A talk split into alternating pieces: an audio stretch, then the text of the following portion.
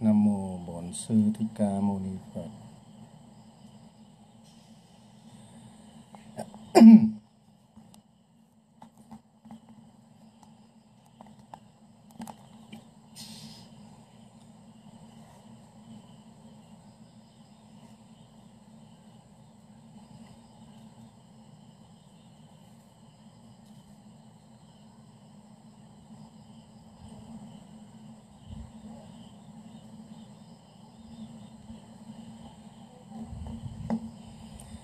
Thầy chào các học trò.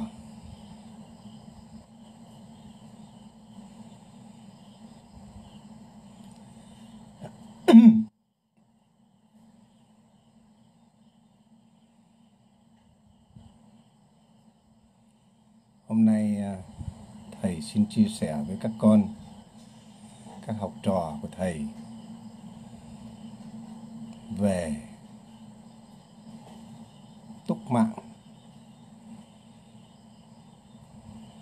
mạng, tức là cái mạng sống của mình. Biết về túc mạng minh là biết về cái cái mạng sống của mình. Nhiều đời nhiều kiếp mình sinh ra với con người như thế nào?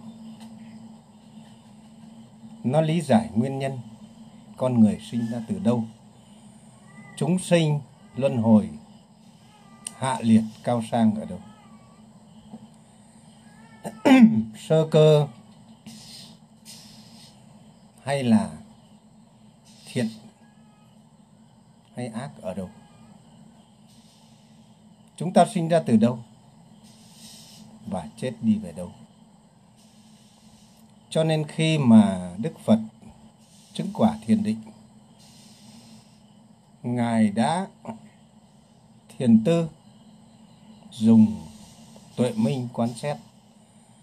Và ngài nhận biết ra rằng chúng sinh sinh ra từ đời này, nhiều đời vô thủy do nghiệp mà sinh ra. Chúng sinh muôn loài cho đến con người sinh ra từ nghiệp, sinh ra từ nghiệp lực nghiệp không phải vong hồn. Nghiệp là ông chủ của muôn loài. Nghiệp sinh ra muôn loài, chúng sinh. Cho nên chúng sinh sinh ra từ nghiệp, vì nghiệp mà có nhân có quả. Như vậy chúng sinh cũng đồng thời sinh ra từ nhân quả, sống theo nhân quả và chết luân hồi theo nhân quả cho nên cái việc kiểm nghiệm về đời sống, về vũ trụ, về con người làm cái việc quan xét tự mình quan xét tự mình của một bậc đạo sư mà chứng ngộ, mà nhận ra. Thực ra cái tuệ tam minh, nó cũng chỉ để kiểm nghiệm lại những lời đức phật dạy về luân hồi mà thôi, về nhân duyên khổ đau mà thôi cho nên ở đây là người chứng quả tam minh.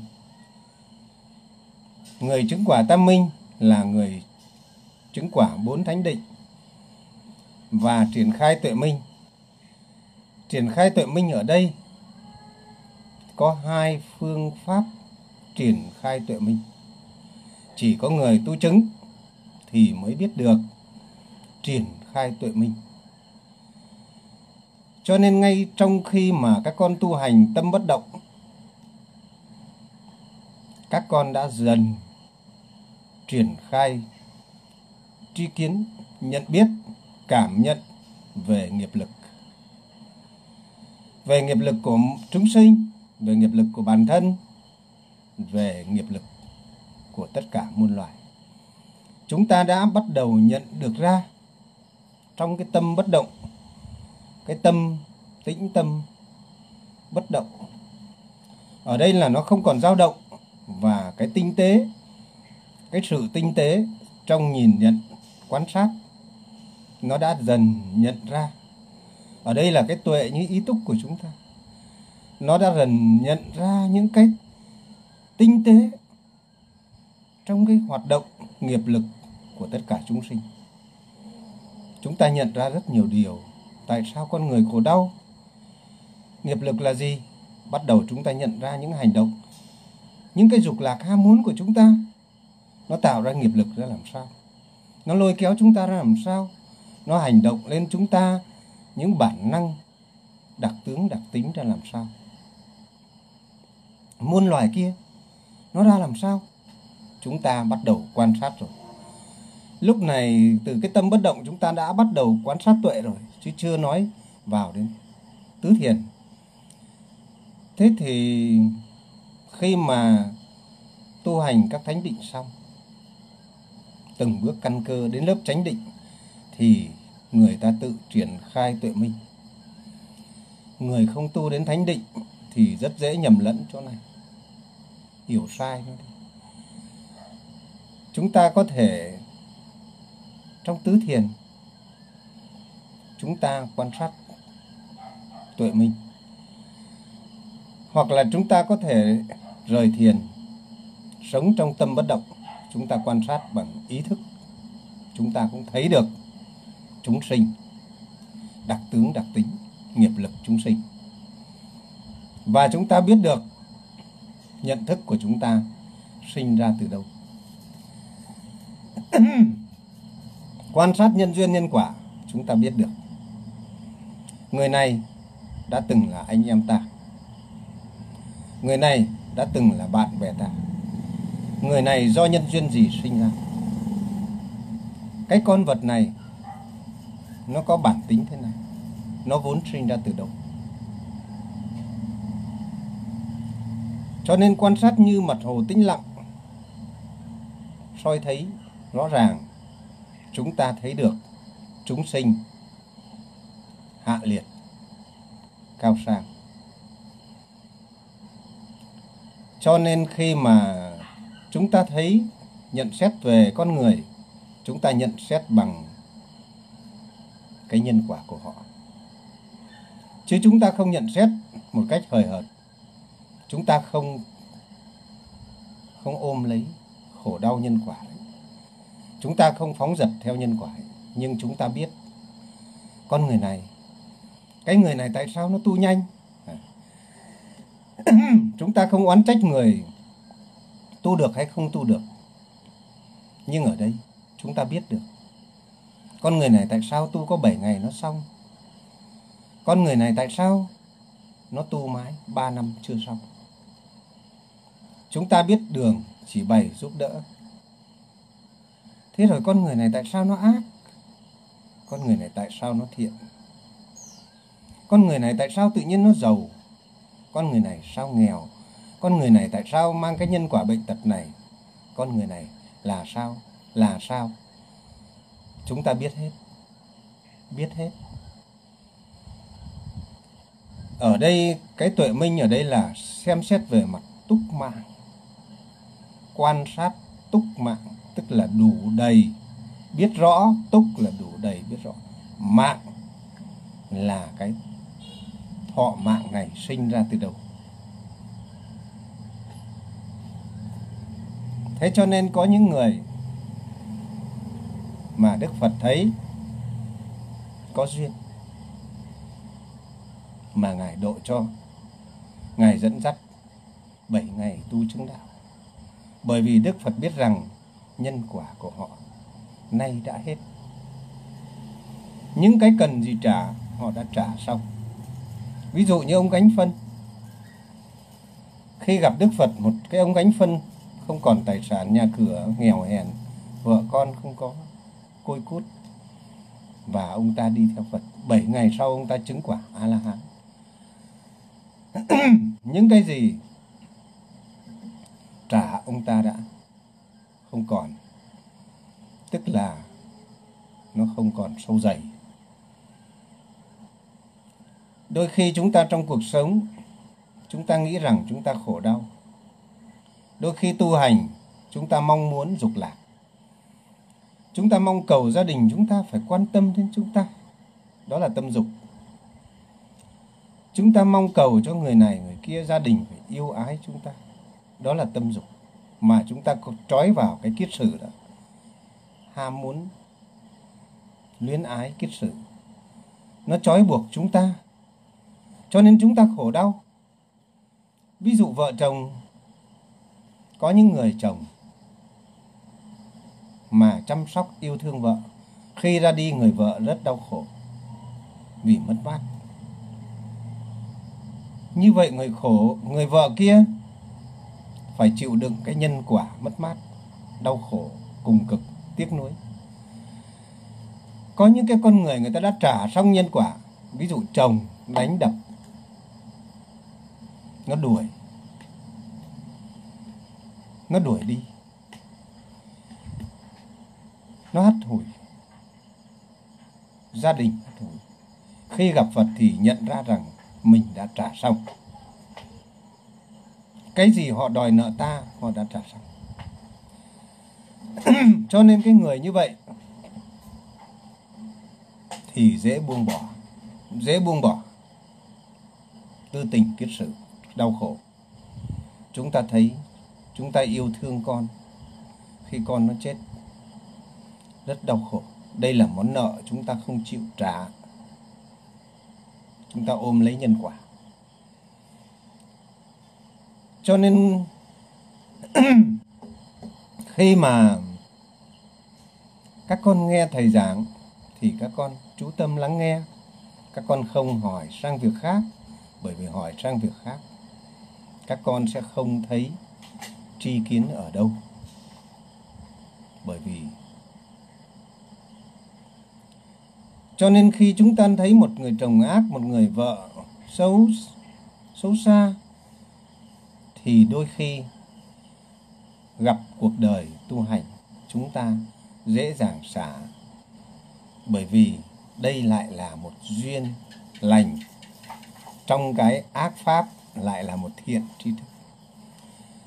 Khi đó chúng ta biết rằng chúng ta đã hết hết nợ hết nợ nhân quả. Cho nên thấy con cái nó chăm mình trường lão bảo, đừng vội mừng đó là một nỗi khổ đó.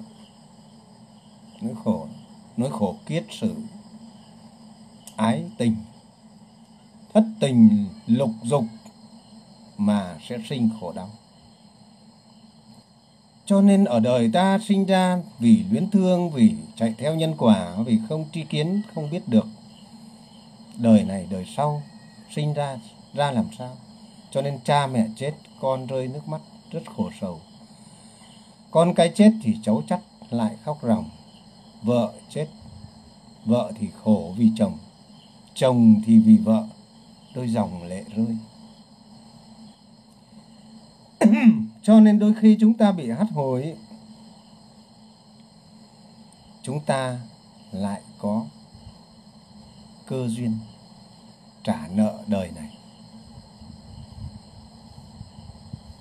Cho nên đừng vội buồn khi chúng ta tìm hiểu đến đạo Phật, biết đến đạo Phật, chúng ta bị mất sạch, chúng ta bị hắt hủi, chúng ta đừng vội buồn. Đây là cơ hội chúng ta nhận ra đời này là nhân quả, một vở kịch nhân quả, và nay là lúc chúng ta giải thoát.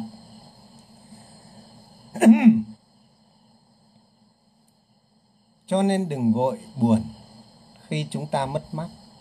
Đừng vội buồn mà phải quan sát khi chúng ta đau khổ. Đừng vội buồn. Đừng bao giờ tuyệt vọng. Con đường giải thoát còn phía trước. Cho nên xa xưa khi mà nàng Patakara bị gia đình, bị tất cả đánh đuổi mà nàng rất đau khổ, nàng chạy đến tìm và gặp Đức Phật. Và sau khi nghe giảng về nhân duyên, nhân quả, nàng Patakara đã hiểu ra và ngài buông xuống hết. Ngài biết là nhân quả, ngài tha thứ hết. Ngài nghĩ rằng ta đã hết trả nợ xong. Gánh nặng. Gánh nặng này đã được buông xuống và ngài, nàng đã xuất ra tu hành theo Phật và nàng Patakara đã trở thành một thập đại thánh ni trong 10 vị A-la-hán xuất sắc của Đức Phật về bên ni. Chúng ta thấy rằng bà Liên Hoa Sắc là một người gánh đủ nhân quả rất đau khổ. Bà ấy đời trước đã bị xua đuổi, bà ta đau khổ và bỏ đi, bị đuổi đi.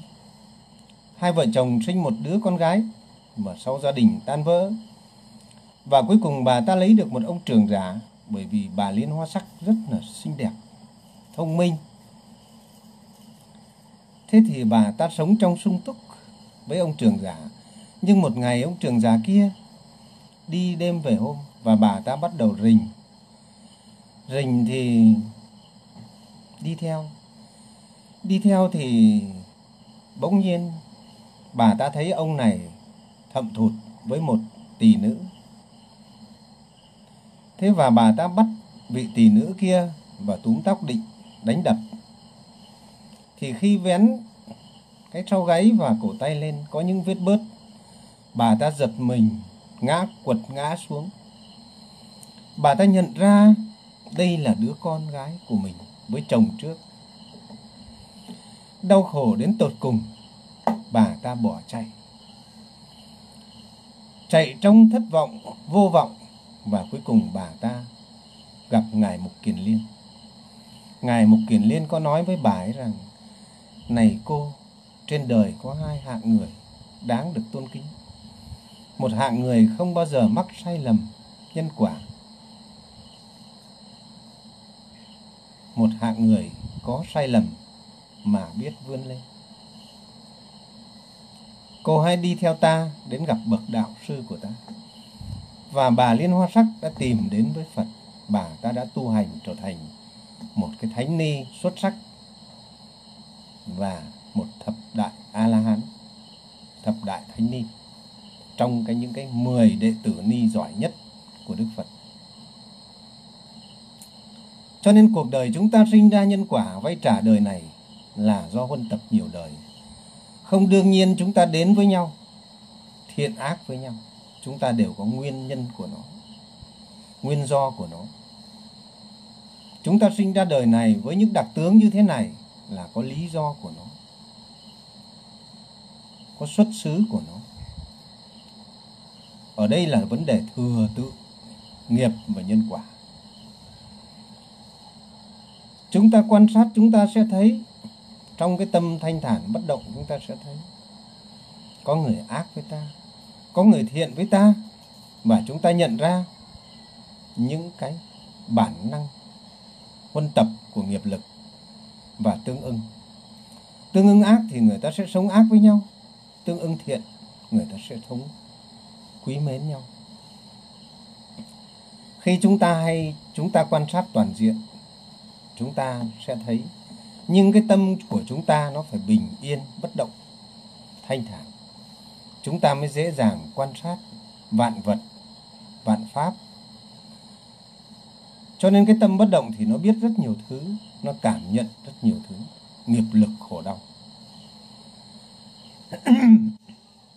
Cho nên khi thầy pháp lưu vào đến tứ thiền nhập định thì thầy pháp lưu quán xét, và kể cả khi trở ra quán xét, thầy pháp lưu đều thấy rằng không có một vong hồn nào trong cái vũ trụ thế giới bao la này. Chỉ thấy các cái nghiệp của chúng sinh, nghiệp của chúng sinh, trùng trùng duyên khởi, không thấy có một vong hồn nào tồn tại nào. Cho nên không có chuyện linh hồn ma quỷ gì hết mà đây là chúng sinh do nghiệp lực. Thế giới này được huân tập bởi nghiệp lực. Nghiệp lực.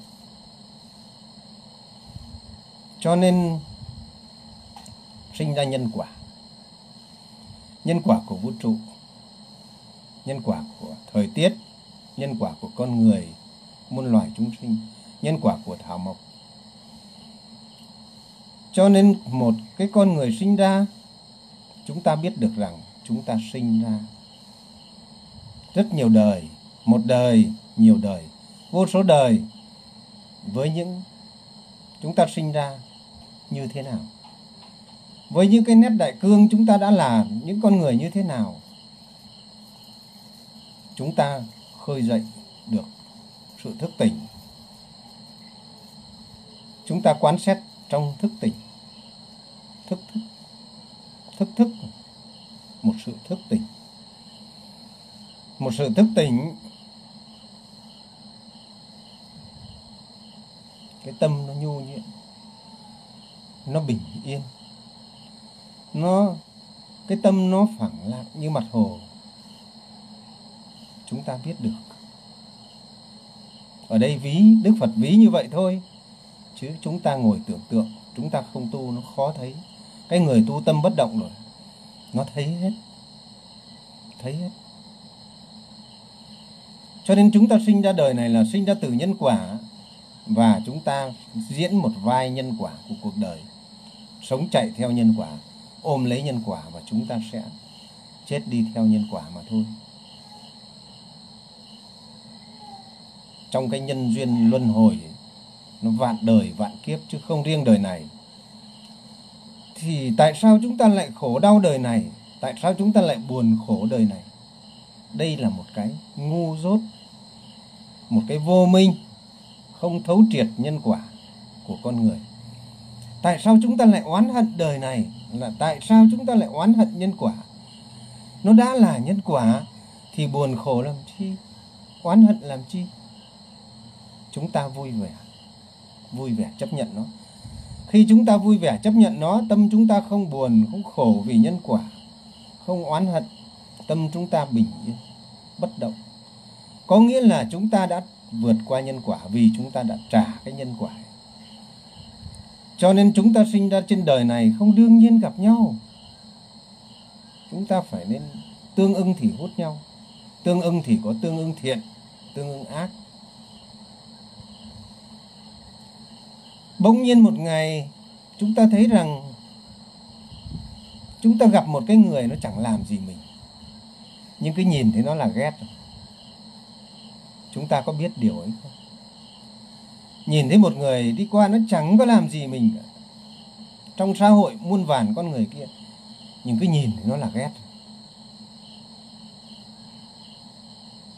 Đây là bản năng tương ưng mà nó thu hút. Nợ nhau, khổ nhiều đời, làm khổ nhau, nhìn thấy là ghét. Rồi nhìn thấy là ghét. Nhưng cũng có những người nhìn thấy nhau là yêu, nhìn thấy nhau là quý. Nó nợ duyên, nó mách bảo, nó thu hút cho nên có những người dù rõ ràng nhiều anh đẹp trai không lấy, tử tế không lấy, nhưng cứ phải lấy cái anh đấy, mặc dù nó rất xấu. Nghiệp lực nghiệp lực mà lôi kéo, nó như một sợi dây nghiệp lực nhân quả, nó tương ưng nhau.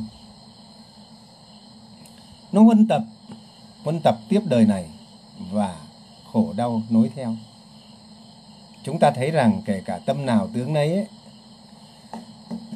tâm nào tướng nấy nhé có những vợ chồng sống với nhau lâu ngày chúng ta nhìn thấy mặt vợ chồng họ rất giống nhau có nét rất giống nhau tính tình bắt đầu giống nhau. Rồi một cái con người một dù một anh chồng một bà vợ thế nào nhưng lấy phải anh chồng keo kiệt, thì lâu dần huân tập nghiệp lực. Và bà vợ kia từ một cô gái thảo hiền cũng trở thành một bà vợ keo kiệt. Nghiệp lực nó phát sinh trong tất cả đời sống con người trên hành tinh này. Nó thôi thúc, nó thu hút, nó huân tập.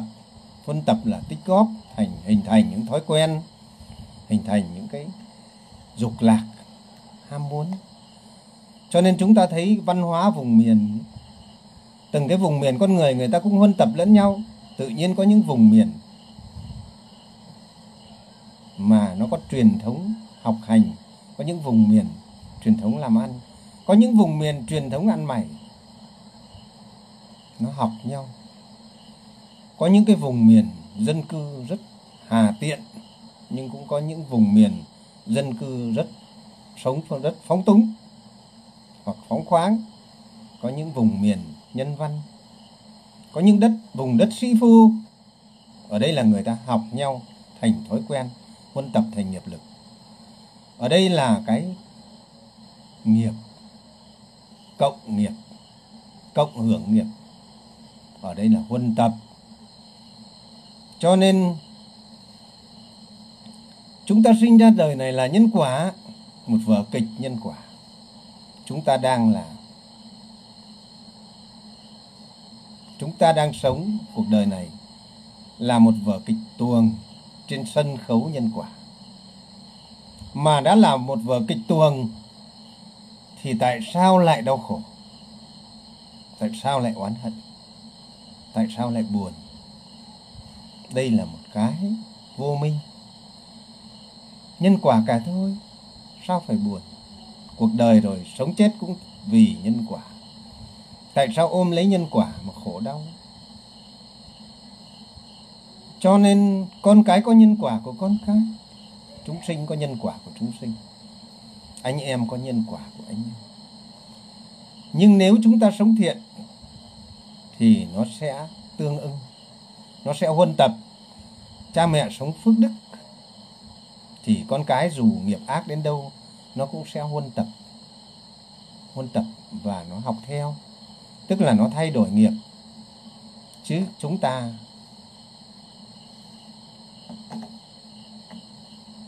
cho nên khi nào mà chúng ta nhận biết được những sự thật đấy sự thật về luân hồi, sự thật về nhân quả, chúng ta sẽ không còn khổ đau nữa. Chúng ta chỉ còn sự quan sát quan sát mà thôi. Cho nên nhiều đời nhiều kiếp, chúng ta biết được rằng chúng ta đã sinh ra ở miền đất này, đi từ làng quê này đến làng quê kia. Cái bản năng nó mách bảo chúng ta, nó mách bảo, nó dẫn dắt, lôi kéo chúng ta. Cho nên trong cái tưởng thức, nó nó cũng đã nó cũng đã trong cái tưởng thức của của cái sự tiềm thức nó đã có những cái. Nó đã giao cảm rồi, nó đã nhận biết rồi. Cho nên nó đôi khi nó còn sinh ra những giấc mơ báo mộng tương lai. Hôm nay có cô Bắc ở Hà Nội, cô Nguyễn Bắc, cô đang nghe thầy giảng đấy. Thầy vừa thấy đấy.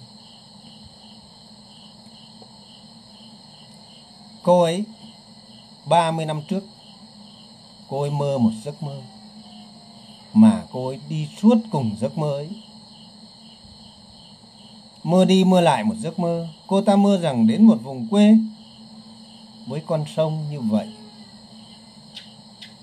Với ngọn đồi như vậy, với lối đi như vậy, đến một miền đất như vậy. Cô ấy đã mơ như vậy và cô ấy luôn đi tìm miền đất như vậy cô ấy đã khóc rất nhiều lần vì không tìm thấy. Cô ấy đi khắp nơi. Và sau khi cô ấy làm ăn sinh sống và cho hết tài sản con cái, hoàn thành trách nhiệm, cô ấy vẫn đi tìm. Đi tìm cái giấc mơ 30 năm trước. Và sau khi cô ấy đến làng thầy cô ấy đã quỳ xuống khóc. Cô ấy bảo chồng cô ấy là, đây rồi, cái nơi mà tôi mơ đây rồi 30 năm trước, nó như thế này, nó vẫn ở đây, chỉ có cái điều nó đổi khác đi một chút. Và cô ấy đến, cô ấy đảnh lễ, cô ấy nói, cô ấy nói, một giấc mơ trùng hợp, ở đây là một giấc mơ về quá khứ quá khứ của cô ấy đã sinh ra ở miền đất này. Tuổi thơ của cô ấy kiếp trước đã sinh ra ở đây. Cô ấy đã là người sống ở đây với không gian này và thời gian quá khứ. Cho nên thầy nhận ra, nghe cô ấy nói và cô ấy, thầy bắt đầu nhận ra. Thầy quan sát thầy nhận ra cô ấy đã sinh ra ở đây. Và nay cô ấy gặp lại. Vì đời sống lành mà cô ấy tiếp tục được sinh ra làm người. Cô ấy tiếp tục được sinh ra làm người và cái tiềm thức, bản năng nó đã đánh thức tưởng thức của cô ấy. Và cô ấy đã có giấc mơ như vậy và vì cô ấy sinh ra được làm người tốt lành từ đời trước, đời này cô ấy có đầy đủ phước báo mà cô ấy, con cái, gia cảnh vui vầy và cô ấy là một người giỏi giang. Thế và cô ấy đã đầy đủ phước báo và đến lúc cô ấy đã đi tìm tìm lại quá khứ, tìm lại giấc mơ. Thế và cô ấy đã tìm đến đúng cái miền đất xa xưa cô ấy sinh ra và lớn lên ở đây. Sau khi chết đi, trải theo luân hồi và sinh ra làm người nơi khác, vì đời sống tốt lành vẫn còn được hưởng cái phước báo làm người và được sống an vui. Hôm nay cô ấy đang nghe thầy giảng đây. Nguyễn bắc đâu rồi? Thầy đã nói với cô ấy, con vốn ở đây. Và nay vì thầy về đây mà duyên lành, con gặp thầy.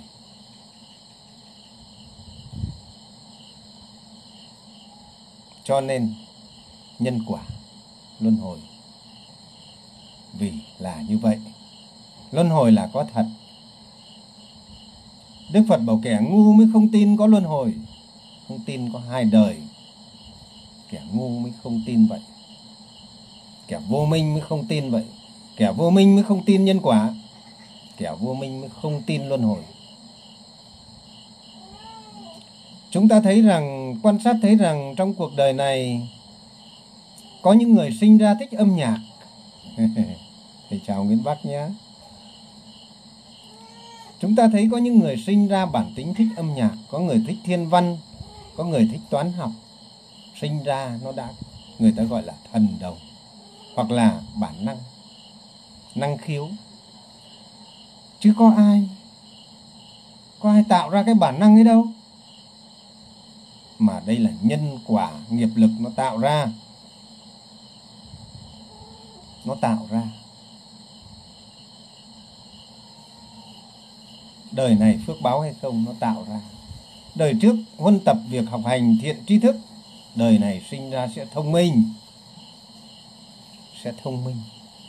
Đời trước huân tập cái gì, đời sau trả về. Cho nên nghiệp lực luôn luôn thay đổi, luôn luôn biến động và luôn luôn gì luân hồi, nghiệp lực, vạn pháp vô thường luôn luôn biến đổi. Chúng sinh đời này, vũ trụ này, chỉ vô số nghiệp phát sinh trùng trùng duyên khởi. Không có vong hồn. Không có linh hồn. Ngay đức phật cũng giảng không có linh hồn và ngài khẳng định không có linh hồn. Cái việc cầu cúng linh hồn cái việc ngu muội của các tổ không có tu hành thiền định không có tuệ minh quan sát không hiểu về thập nhị nhân duyên luân hồi sinh tử.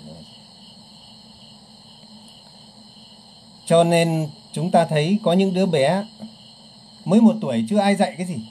Một tuổi, chưa ai dạy một cái gì về âm nhạc, nhưng cứ bật nhạc là nó nhảy theo nhạc. Đây là bản năng của nghiệp lực, một thói quen.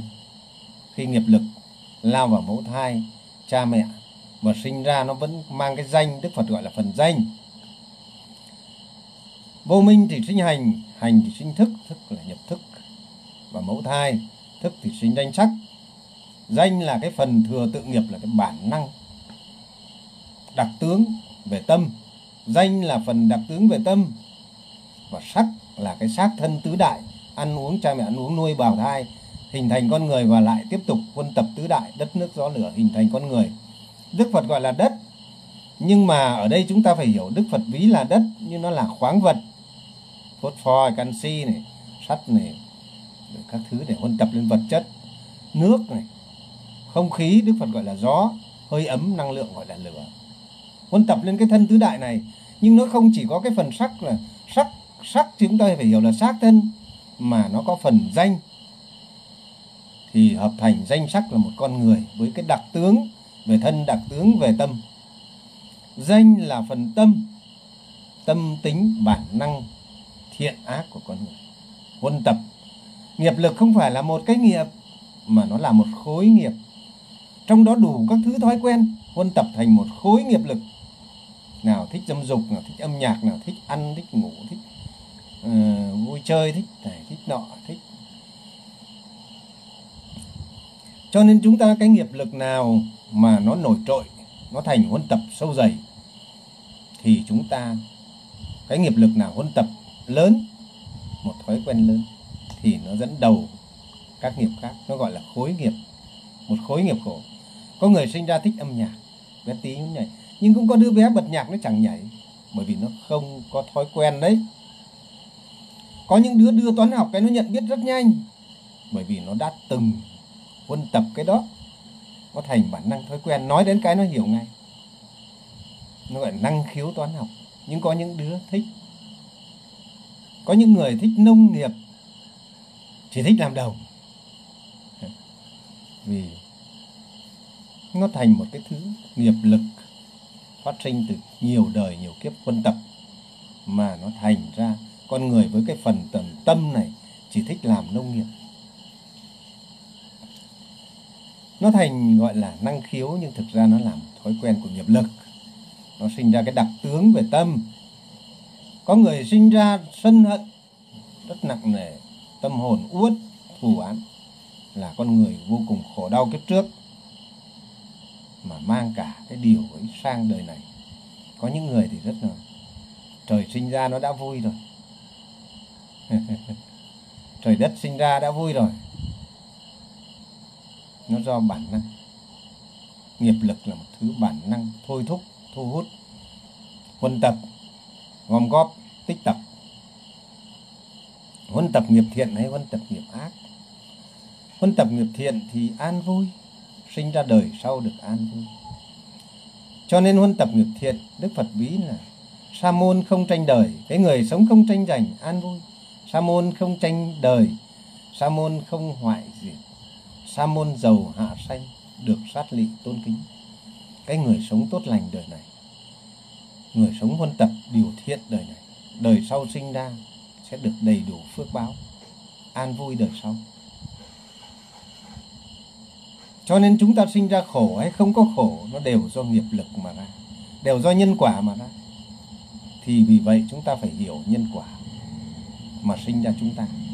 Chúng sinh sinh ra từ nghiệp nghiệp tức là sợi dây của nhân quả, dẫn dắt nhân quả.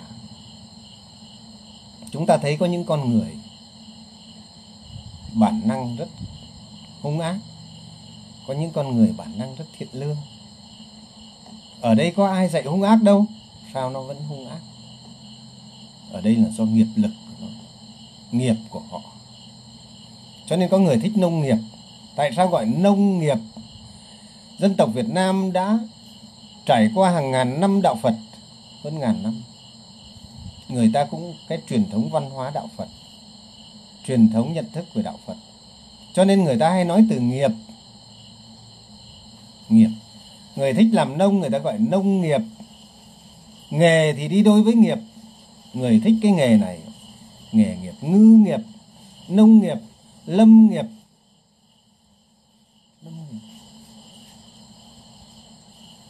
Nghề đi với nghiệp.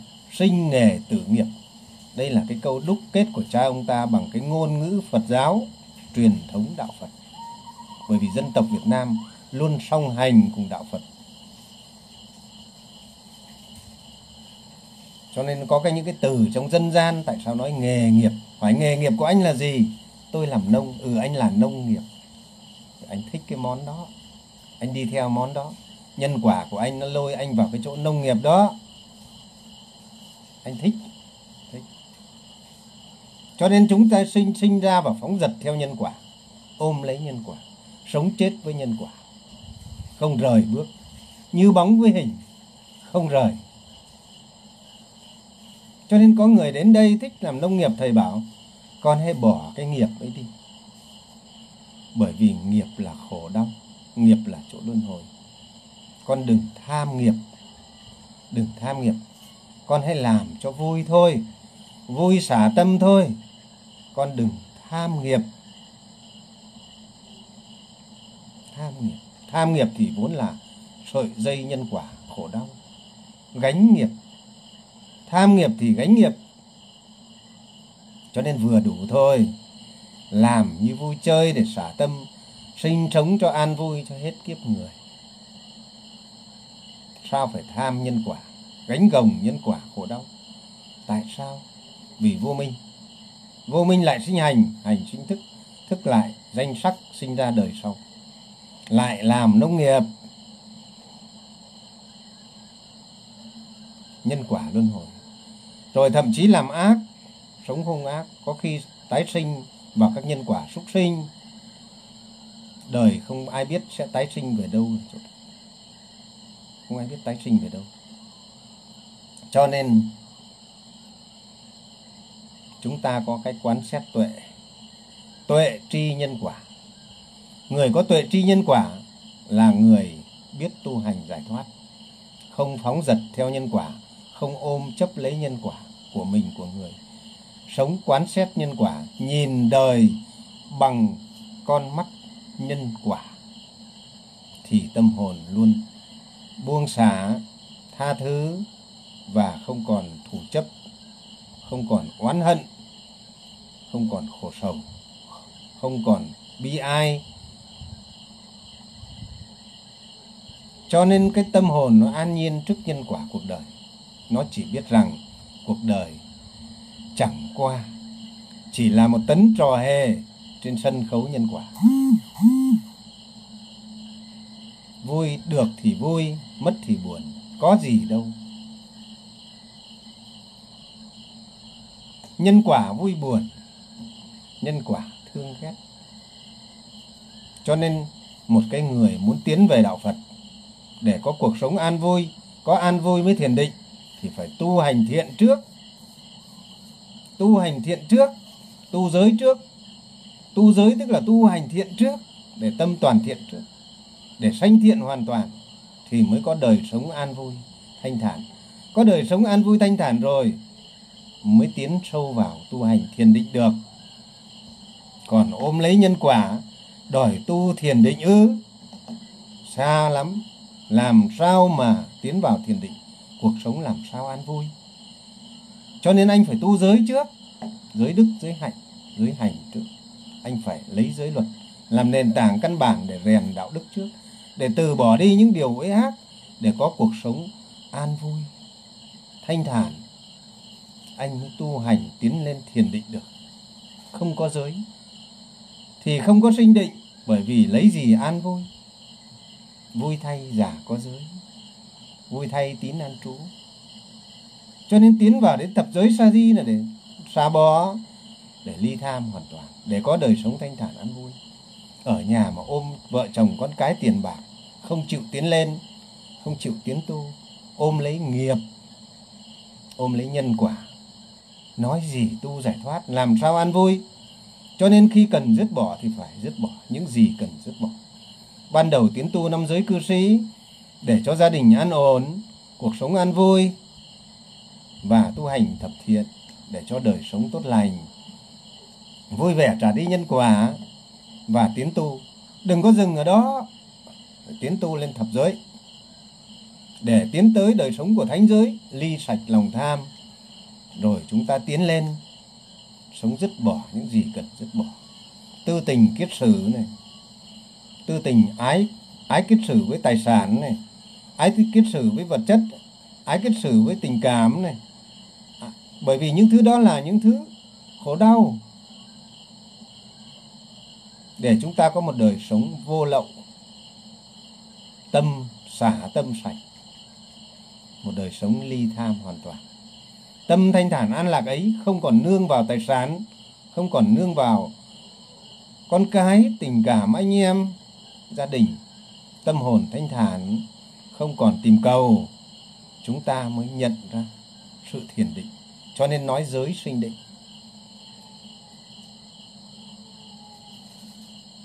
Cho nên đức trưởng lão nói rằng khi dứt bỏ, cần dứt bỏ, phải dứt bỏ. Một cư sĩ tu đến khi cần xuất gia thì phải xuất gia. Buông bỏ buông bỏ hết, chứ đừng có dừng ở đó cư sĩ tu dạy gia đình chỉ có thể tu đến hết nhị quả mà thôi. Tức là bớt tham dục và sân thôi. Cho nên phải tìm về chú xứ buông bỏ mọi việc buông bỏ gia đình tìm về chú xứ tu hành đến tam quả tứ quả.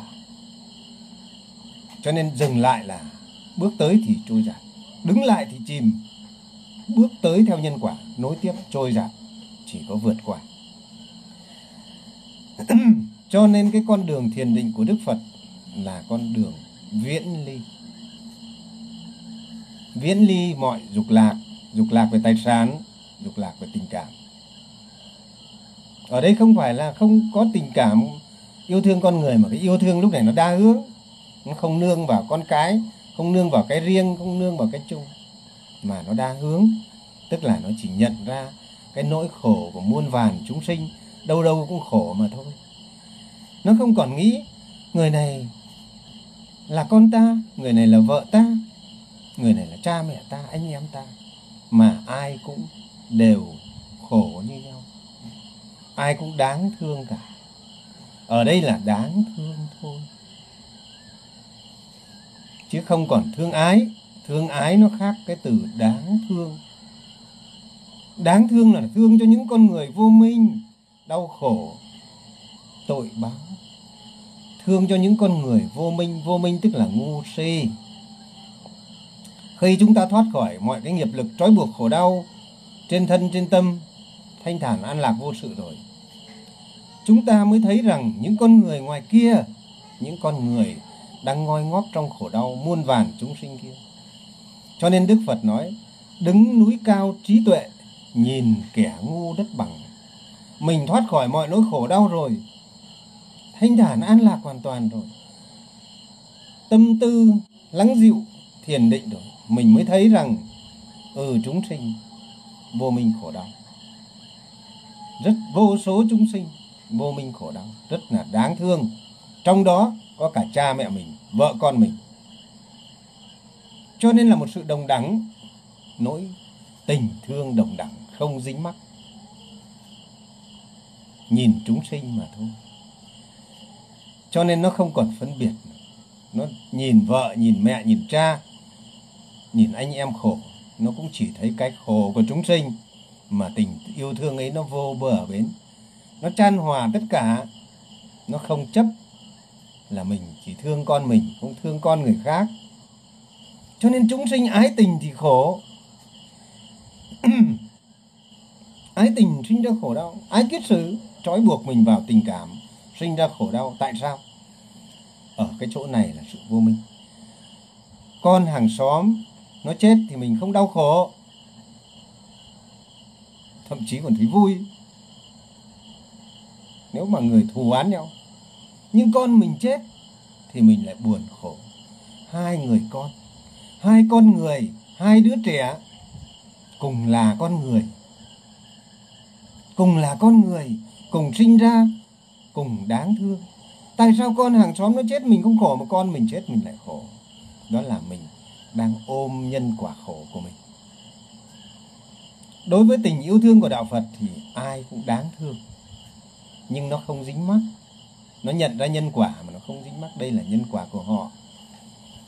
Cho nên dù họ họ không có duyên, dù mình có làm thế nào, họ cũng chưa đủ duyên trưởng lão thích tông lạc nói là túc duyên, là túc là đủ đầy, duyên là nhân duyên đi theo mình. Họ mình nói họ sẽ không tin, họ sẽ không nghe mình, họ không có tương ưng với mình. Họ nghe đến đạo phật, họ sợ. Họ sợ mất tài sản, họ sợ mất vợ, mất chồng, họ sợ mất con, mất cái. Họ sợ và họ sợ sợ lắm. Đi tu sợ lắm đi tu sợ ở nhà mình rồi vợ mình nó lấy ông khác chồng mình nó ở với người khác. Có mỗi thầy mỗi học trò của thầy pháp lưu nó cưới vợ cho chồng. À, cưới chồng cho vợ. Nó, nó đi nó cưới chồng cho vợ nó mà ông lấy ai lấy đi. Cưới chồng không ghen tuông. Ông tám sài gòn còn lấy chồng cho vợ.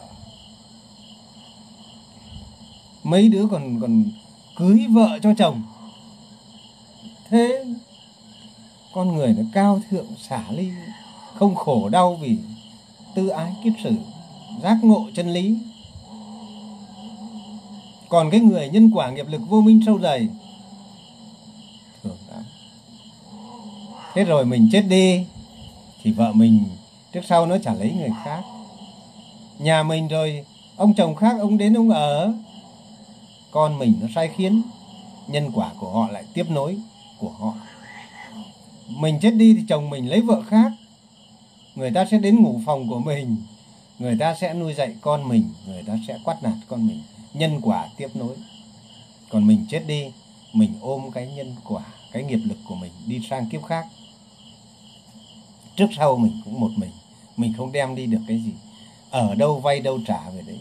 Trả nhân quả về cho nhân quả. Chết thử xem. Chúng ta hãy niệm chết thử xem. Niệm mình chết đi xem. Chắc chắn rằng vợ mình sẽ đi chồng khác. Chồng mình sẽ lấy vợ khác.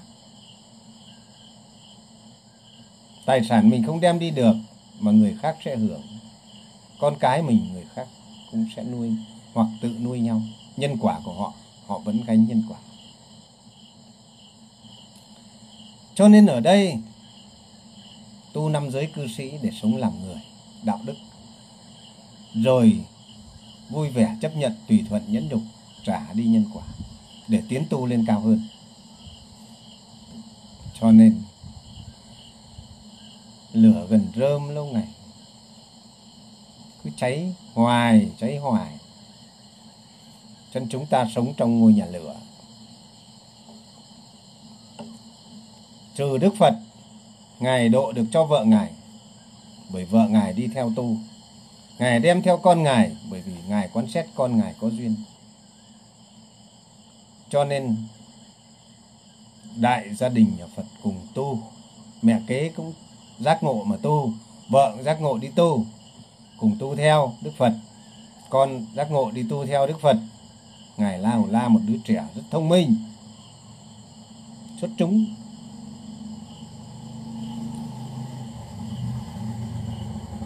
Bởi vì đức phật độ được cho con mình, khi la hầu la đến thì không phải là la hầu la người ta xui nó đến để, ông ấy đến để, đứa trẻ đó đến để đòi của cải của cha, nghĩ là cha nhiều của cải, đến ông cho cái bát điên xin, dạy tu.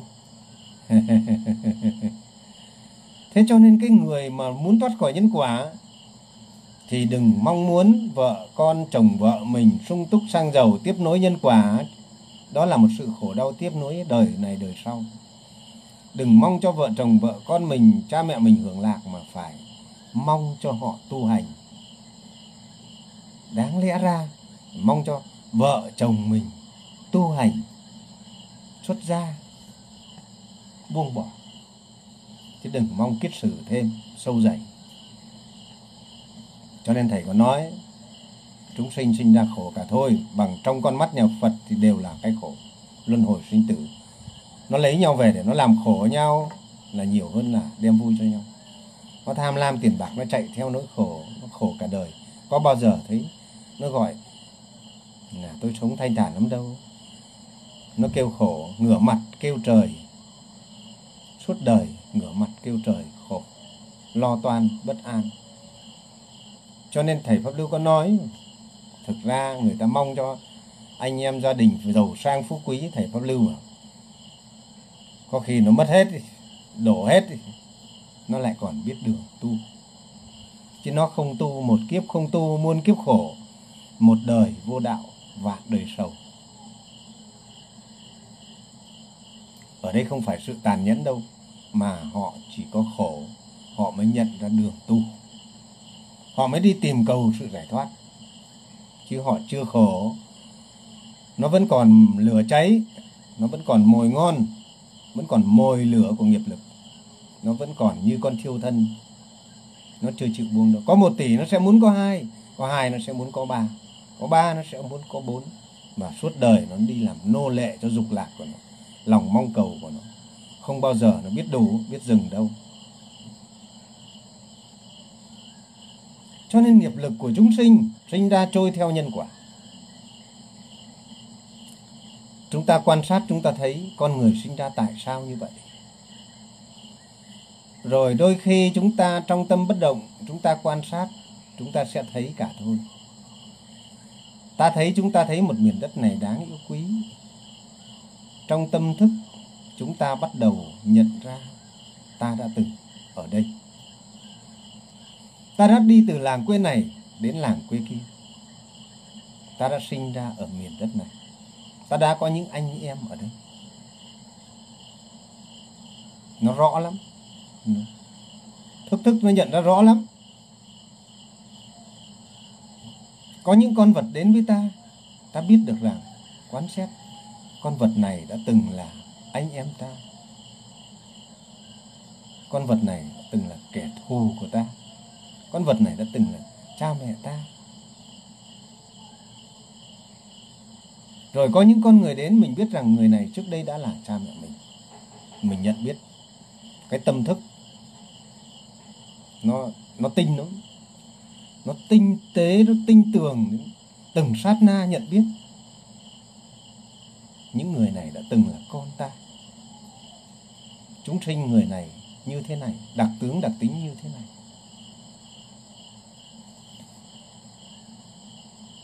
Cho nên cái việc muốn là một bậc đạo sư chỉ đường chính xác, muốn là một bậc đạo sư dẫn dắt con người vượt qua khổ đau phải là người có tuệ minh.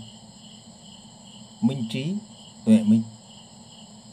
Chứ nếu chúng ta nhìn mù mờ, cái chỗ chỉ đường chúng ta không chỉ, chúng ta lại chỉ cho họ trôi theo nhân quả khổ đau hoặc chúng ta lại chỉ theo họ đường theo sống theo khổ. Mà chúng ta phải cứu họ ra. Chúng ta phải khéo dẫn dắt. Nếu chúng ta không khéo dẫn dắt không tin tưởng chúng ta sẽ làm khổ họ đó. Có khi đáng lẽ không đi tu không khổ giờ đi tu khổ hơn đi tu. Đi tu giờ, giờ sống khổ đau hơn là ở nhà. Có những người vào chùa rồi mới thấy trời ơi khổ còn hơn ngoài đời. Vì trong chùa chẳng có gì để mà tu cả. Pháp môn thì sai sư thầy thì sân hận cuộc sống thì vẫn bỏ cái nhân quả gia đình gánh quả nhân quả nhà chùa. Cho nên ông, ông thiền sư thích từ thông ông nhìn thấy cái cảnh chùa tu khổ tu sai rồi tu thế này tu thế kia cái cảnh đời rồi tranh giành nhau ông nói một câu là, oan tình nơi cửa phật. Cả đời đã khổ rồi, bây giờ tìm đến chốn cửa phật lại tìm thấy một bậc thầy. Sai. Không giúp được cho mình, không chỉ đường được cho mình, cuối cùng mình đi theo họ. Mình gánh nhân quả, đi mắc núi, về mắc sông.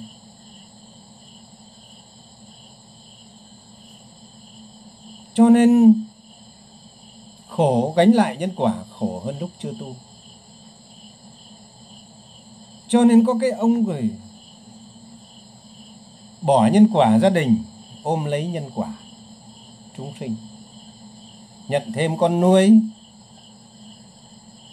nhận thêm con nuôi.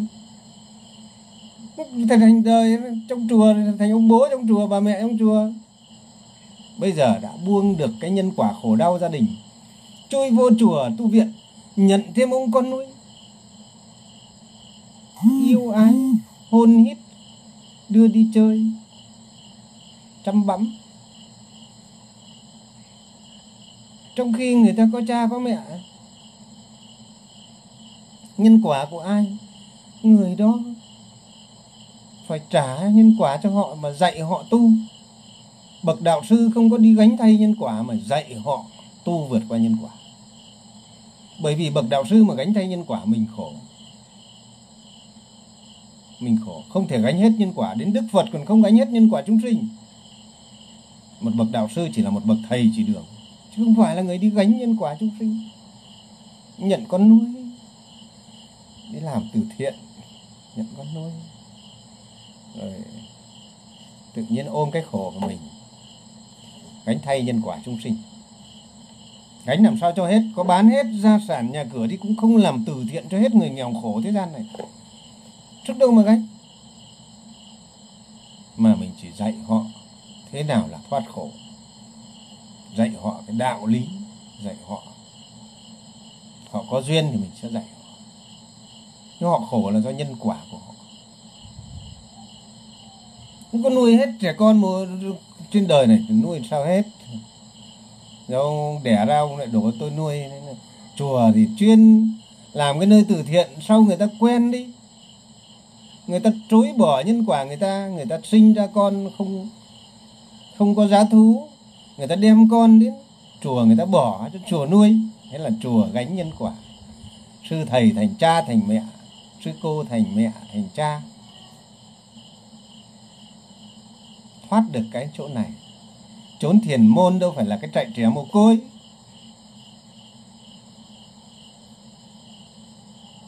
Trốn thiền môn xưa đức phật chỉ có duy nhất một người là la hầu la trẻ nhất, nhưng la hầu la là một bậc được giác, được đức phật giác ngộ cho tu hành. La hầu la một là một rất kiên cường. Chúng ta có nghe tu sinh đại hùng giảng về sự kiên cường của la hầu la chúng ta mới thấy.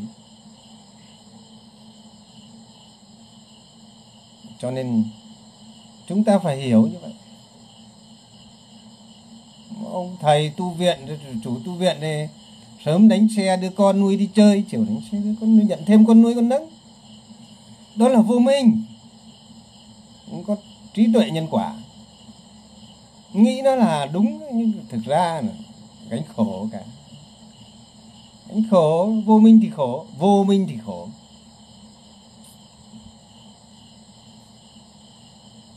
Vô minh đó. Cho nên chúng ta có phước báo. Phước báo thì chúng ta hãy trả nhân quả về cho nhân quả. Chúng ta có thể cho tiền. Nếu có phước báo cho tiền, chúng ta thương những trẻ mồ côi.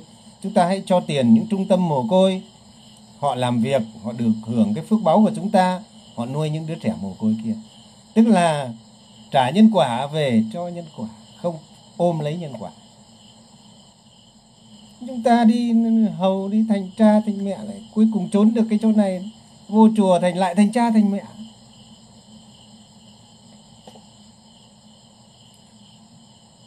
Cho nên vô chùa rồi có khi cần yêu yêu nhau ấy chứ.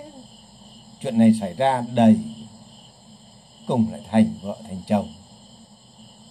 Không vợ chồng thì cũng già nhân ngãi non vợ chồng. Tình cảm dục lạc không diệt bỏ, không như lý tác ý. Không quán xét niệm chết, không quán thân bất tịnh, không ôm pháp tu đúng, vô chùa thậm thụt với nhau.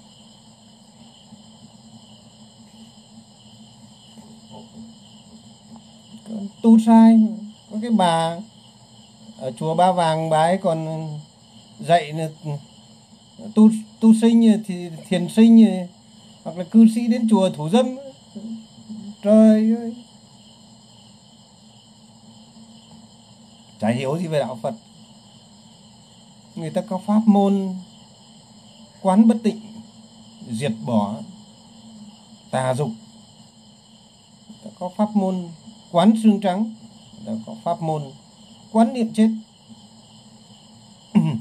Đức Phật dạy rất là căn bản. Không tu này. dạy tu sinh đến chùa thủ dâm chuyện đó. Ông tiến sĩ Phật học thì đi bàn luận về chuyện tình ái đấy. chạy theo nhân quả chúng sinh bàn luận về gì? Cái chuyện gì đó. Chuyện tình ái. Rồi là, là bàn luận về chuyện tình dục tiến sĩ vật học bàn luận chuyện tình dục, tâm lý tình dục. Trời ơi, pháp môn Phật thì không dạy, ly dục, ly ác pháp thì không dạy. Để cho con người hoàn toàn thanh tịnh sống, thanh thản, dứt bỏ các kiết sử thì không dạy. Đi tu hành trở thành chuyên gia tư vấn tình dục. Chạy theo nhân quả, chạy theo nghiệp lực, dục vọng, khổ đau cho nên phỉ báng đạo phật. Còn cái đạo phật nó tinh tế lắm tinh tế lắm. Nó nhìn chính xác nhìn chính xác chính xác đến từng sát na. Các con biết một sát na là bao nhiêu không? Là biết rồi không?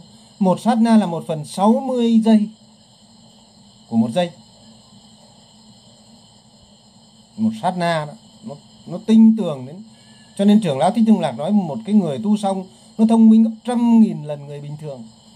Nó tinh tưởng đến một sát na. Các con nghĩ 10 phút chưa ra. Chưa thấy. Một bậc đạo sư chỉ một sát na, một phần sáu mươi của giây. Chưa kịp tích tắc, đã hiểu rồi. chưa một chưa một tích tắc đã hiểu rồi đó. Hiểu ra vấn đề rồi đó. Cho nên chỉ đường nó không có sai. Chỉ đi nó không có sai nó không mắc những cái lỗi sai lầm trong con đường hành đạo. Nó không còn mắc phạm lỗi lớn nhỏ. Nó không mắc các cái các cái cái tâm tư ác pháp nó được lắng dịu hoàn toàn. Lắng dịu hoàn toàn. Cho nên một cái người tu hành thiền định là tâm tư, mọi cái ác pháp lớn nhỏ nó đều lắng dịu. Tâm nó nguội dần, nó nguội dần đức phật bảo tâm nguội dần. Đến khi tâm nguội lạnh, bất động, không còn ham muốn, dục lạc, không còn tham chấp nhân quả, nhìn, quán xét tinh tường và trong cái tâm ấy nó thanh thản thanh thản, an lạc. Trên từng sát na trên thân này nó đã thấy rồi. Một sự đau đớn trên thân nó biết. Nó hết. Nó dần dần loại bỏ. Trên thân quán thân, khắc chế mọi đau khổ. Trên tâm quán tâm, khắc chế mọi đau khổ. Nhiếp phục mọi đau khổ. Trên thọ quán thọ, nhiếp phục mọi đau khổ. Trên pháp quán các pháp, nhiếp phục mọi đau khổ. Cái tâm hồn con người trên bốn xứ nó không còn đau khổ. Nó thành thơi thư thái, an nhiên cho nên cái sự thiền định đó nó phát sinh từ từ cái sự thanh thản. Có giới thì có định. Vì có giới nên sống theo được thiện. Sống theo toàn thiện thì nó sẽ ly bỏ những điều uế ác. Ly bỏ những điều uế ác thì đời sống tâm hồn thanh thản. Tâm hồn thanh thản an nhiên thì nhập vô thánh định. Cho nên đừng có tu thiền định mà phải tu giới. Tu đạo đức làm người, làm thánh. Tu tập, xả tâm, buông xả các ác pháp xả tâm tham sân si mạn nghi. Tu tập tri kiến nhân quả để xả bỏ mọi nỗi khổ sầu trên nhân quả.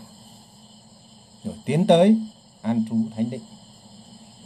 Tìm về nơi thiền môn mà tu. Gặp các bậc sa môn mà sống cùng các bậc đồng phạm hạnh sống cùng cái đời sống thanh thản an lạc ấy, mà trải nghiệm thiền định. Cho nên cái việc tu hành nó theo lớp lang giới học, định học, tuệ học. Cho nên một con người còn ôm chấp lấy nhân quả, coi là của mình. Một con người chưa giác ngộ, chưa thoát được. Nó sẽ trôi theo nhân quả. Xưa nay, đạo phật là đạo của trí tuệ. Xưa nay người có trí bơi sang bờ bên kia. Người không có trí bơi ngược lại bờ bên này. Cho nên có những người đến đây tu mặc dù con cái đàng hoàng hết rồi, dăm bữa nửa tháng, thầy ơi cho con về. Con về gia đình, con lo cái việc gia đình. Xong rồi thầy bảo ừ thế thôi về lo cho nó xong đi. Bốn tháng sau lại thầy ơi cho con về, con lo cái việc gia đình. Được năm tháng sau rồi, thôi về lo cho nó xong đi. Lại tiếp tục, thầy ơi con về, con lo việc gia đình, lo và lo và lo. Nó ôm lấy phóng dật theo nhân quả. Nó không chịu buông xả. Cho nên một cái người nó nó đã hết sạch nhân quả, buông sạch xả sạch xả sạch sống theo giới hoàn toàn thanh tịnh. Thập giới xa gì nó sẽ nhanh chóng tu hành thành đạo. Cho nên một cư sĩ mà tiến tới tu hành thập giới, mà an trú tu hành chánh niệm nhập thất, buông bỏ ẩn cư, nhờ gia đình nuôi cơm nhập thất tu hành, lúc này thành thơi hoàn toàn rồi nghiệp lực không còn lôi kéo rồi, trải nghiệm thiền định. Nhờ gia đình, xin cơm ngày bữa nuôi tu. Thảnh thơi thanh thản vào ra. Và quán biết vô thường, khổ vô ngã. Ly bỏ mọi uy ác, tham. Những cái niệm vi tế còn sót cuối cùng ngủ ngầm và người đó sẽ tránh niệm, tránh định. Và có thể chứng quả a la hán nếu một cư sĩ có đủ duyên như vậy nhưng mà mọi người ở trong gia đình nên nhớ nhân quả nó sẽ không tha cho mình đâu. Nó không cho mình tu đâu. Đừng có mơ hão trưởng lão về được gia đình bởi vì em trưởng lão hiểu, trưởng lão xuất gia lâu ngày rồi. Bây giờ trở về, em trưởng lão là cô út, mẹ cô, mẹ trưởng lão bê cơm nuôi con tu. Còn các vị thì còn lâu nó mới nuôi các vị tu. Nó phải lôi các vị ra. Lâu ngày không được ngủ lâu ngày không được đi chơi, lâu ngày không được lo việc. Khó đấy. Cho nên vợ chồng tình cảm yêu thương thật sự mà ngộ đạo thì phải giúp nhau tu hành. Người trước, người sau, hôm nay tôi nuôi anh tu. Lo anh tu. Anh tu xong rồi, anh nuôi tôi tu. Mới là tình yêu thương giải thoát còn cái tình yêu thương dục lạc ở đời kia là tình yêu thương khổ đau. Cho nên vì thương đời khổ đau mà đi đến tu hành giải thoát, thì gọi là tình yêu thương giải thoát, mong muốn cho nhau tu hành.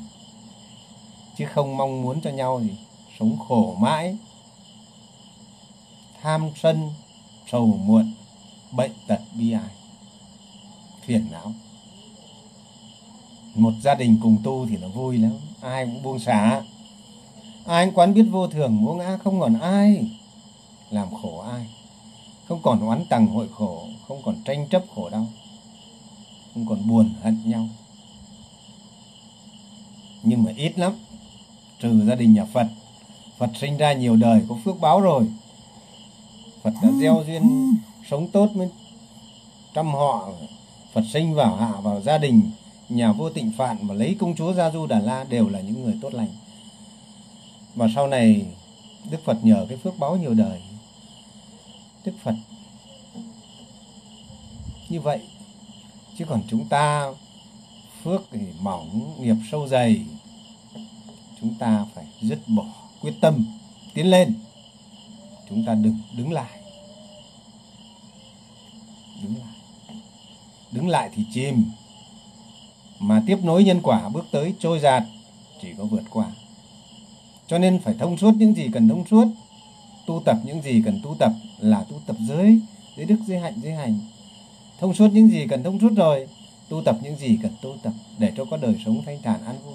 Rồi dứt bỏ những gì cần dứt bỏ để đi đến đoạn tận sanh y. Sanh đã tận, tức là đời sống sanh y, sanh sống. Tài sản, chất chứa, tình cảm, yêu ái dứt bỏ, sanh đã tận.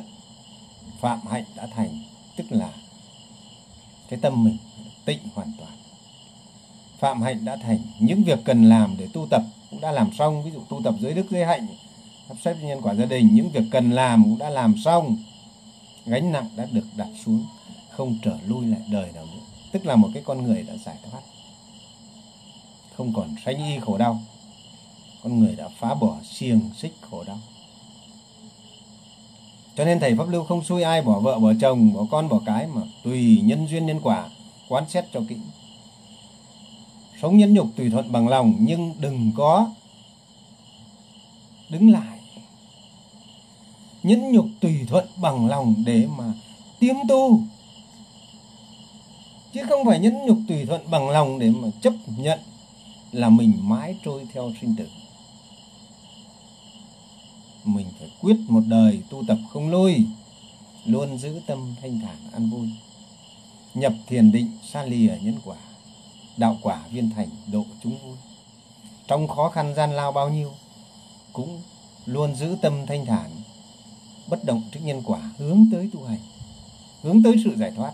Đạo phật là đạo của hướng tâm hướng tới sự giải thoát. Cho nên chúng ta quán xét nhân quả như vậy thì chúng ta không khổ vì nhân quả nữa biết rằng tất cả của chúng ta là những của nợ đời, nợ vay vay trả ngàn đời. Ai chửi mắng ta, ai đày đọa ta, ai lấy mất của ta, rồi ai tốt với ta, ai thiện với ta, ai ác với ta, nó đều là nhân quả. Ai làm khổ ta, ai lấy ta làm vợ, làm chồng, nó đều là nhân quả. Đều là tương ưng, nhân quả mà ra chúng sinh có nhân có quả. Cho nên biết được, nó coi đời này chỉ là một vở kịch vở kịch trên sân khấu nhân quả. Mình chính là một diễn viên đang sống trong cái vở kịch. Đời là một giấc mộng phù du. Đời là như huyễn, cảnh đời như cảnh huyễn mà thôi không có chi là tồn tại mãi. Sinh diệt diệt sinh sinh tử tử sinh. Nên thầy lắm lúc có người bảo, con chết 30 tuổi chết, ngồi khóc tu tu. Khổ đó, khổ đâu? Có lấy lại được đâu? Nhưng ngồi khóc tu tu, thương con, nhớ con, khóc. Thế thầy bảo thôi đừng khổ nữa. Ủa, thế ông không có tình cảm à? Con người không có tình cảm thành gỗ đá. Tình cảm đó là một thứ tình cảm ngu muội. Lòng thương đó là một lòng thương kiết sử chứ đạo Phật nhìn bằng trí tuệ. Có sinh, có diệt. Nên không chết 30 tuổi nó chết 70 cũng thế mà thôi. Trước sau gì con người chả phải chết. Nó 30 tuổi, nó chết nó chết theo nhân quả thì nó không chết theo nhân quả ấy thì 70 tuổi nó chết thì nó cũng trả hết, trả cái nhân quả cũ và nó xây dựng nhân quả mới. Lại sinh ra danh sắc đời sau, con người, con vật đời sau. Thế cho nên sao khổ, không chịu trả nợ, không chịu buông bỏ nhân quả. Ôm lấy nhân quả để khổ mình, tự làm khổ mình. Vì vô minh thì tự làm khổ mình sống tự làm khổ mình rồi sống vì oán hận nhân quả buồn khổ vì nhân quả làm khổ người. Làm khổ người tái sinh luân hồi rồi sống tiếp tục nhiều đời sống tiếp theo để để, để sống trong sự tổn hại gọi là làm khổ tất cả chúng sinh. Lại sinh vào mẫu thai người ta lại sinh ra lại sát sinh tà dâm nói láo trộm cướp uống rượu hoặc là lại sinh làm các loài súc sinh tàn sát lẫn nhau. Cho nên tự làm khổ mình, ôm lấy nhân quả tự làm khổ mình. Người quan sát nhân quả không tự làm khổ mình, không buồn khổ vì nhân quả. Tự làm khổ mình trong oán hận làm khổ người, bất hòa, oán tầng hội khổ, sống chung lấy nhau về làm vợ làm chồng, làm khổ nhau. Được ích gì đâu? Khổ. Qua có cô vợ ông thanh, ông chồng ung thư phổi đến đây ờ, tu tập khỏe mạnh bớt được nhiều phần rồi. Suốt ngày gọi. Thầy ơi, thầy xem nhà con với. Nhà con không biết tu đâu. Thầy mới mắng, thầy bảo, có có cô không biết tu ấy. Cô ngồi, cô thương cô ái. Chồng đi xa thì nhớ nhung buồn, khổ, lo lắng. Cô mới là người cần phải tu. Còn hãy để ông ấy yên tu để ông ấy cứu ông ấy, ra khỏi khổ sâu bệnh tật. Nhớ nhung xong rồi, lo lắng buồn khổ. Tự dưng ở trên đời, nó hay, còn người nó kỳ lắm các con. Ngẫm ngẫm ra nó kỳ lắm. Tự dưng này rước một cái ông, một cái bà về làm vợ, làm chồng mình. Chẳng người dưng người dưng xong rước nhau về rước nhau về lấy nhau làm vợ, làm chồng nhận, chồng ơi, vợ ơi, không? Làm khổ nhau nhiều hơn là vui. Tự dưng. Vì sao như thế? Vì nợ nhau. Nợ duyên nhau. Nhân quả tương ưng. Trên đời này không thoát khỏi nhân quả ấy. Không nó chết thì nó lấy con ông hàng xóm về, chẳng có gì do, chẳng phải do mẹ, cha mẹ mình đẻ ra lấy chẳng phải anh em bà con họ hàng thân thích để lấy một cái người dưng thiên hạ về ông nhận làm chồng không hầu hạ nó lo cho nó rượu chè nó, nó đánh đập mình thì mình kêu than xong rồi đẻ con nuôi cho nó xong rồi nó chết thì mình ngồi mình khóc. Kỳ không? Con người kỳ không? Kỳ cục. Tự dưng ôm khổ vào người xong rồi xong rồi tự dưng lấy một về một bà vợ mình đi đâu thì nó cũng dò dò xét đi đâu nó nó nó cũng không muốn cho đi. Cũng tự dưng đi mua dây buộc mình. Rồi cũng lấy, lấy chẳng phải cho bà con thân thích ấy. tự dưng lấy về. Đây là do sự vô minh của mình. Vì vô minh thì lôi theo nhân quả. Cho nó một kỳ. Khi giác ngộ rồi thì một, có hai chủ hướng. Một là gieo duyên cho họ cùng tu, để như một người bạn tu hành. Hai là mình cứu lấy mình. Lấy vợ, lấy chồng cho nó cho nó cho nó sướng, hoan hỉ đừng có ôm mãi. Hôm nay có bà phải gọi cho thầy pháp lưu, bà bà bà bảo con khổ lắm, thầy ơi con buồn con khổ lắm. Con uất hận lắm. Sao? Nói xem nào. Đem cái khổ đến đây thầy. Mang hết cái khổ cho thầy. Làm sao? Năm nay cô bao nhiêu? Con à, cô ấy bảo con con chồng con nó đi với gái con con ghen con uất hận đến tận cổ mà con không làm sao được mà con con buồn con hận đó thế năm nay cô bao nhiêu tuổi rồi? Con 65 rồi. Một trời ơi, thế cô rụng cái răng nào chưa? Con cũng sắp rụng rồi. Trời ơi, đến rụng răng rồi, vẫn ghen, vẫn ôm lấy của nợ đời. Nó đi với gái thì mình buồn, mình khổ. Tự dưng rước một cái thằng rời ơi về. Một cái ông rời ơi, con ông hàng xóm về đâu lấy làm chồng mình, coi chồng mình, xong coi là của mình, giữ lấy nó. Bên bây giờ nó mất đi thì khổ, buồn. Mà 65 tuổi rồi.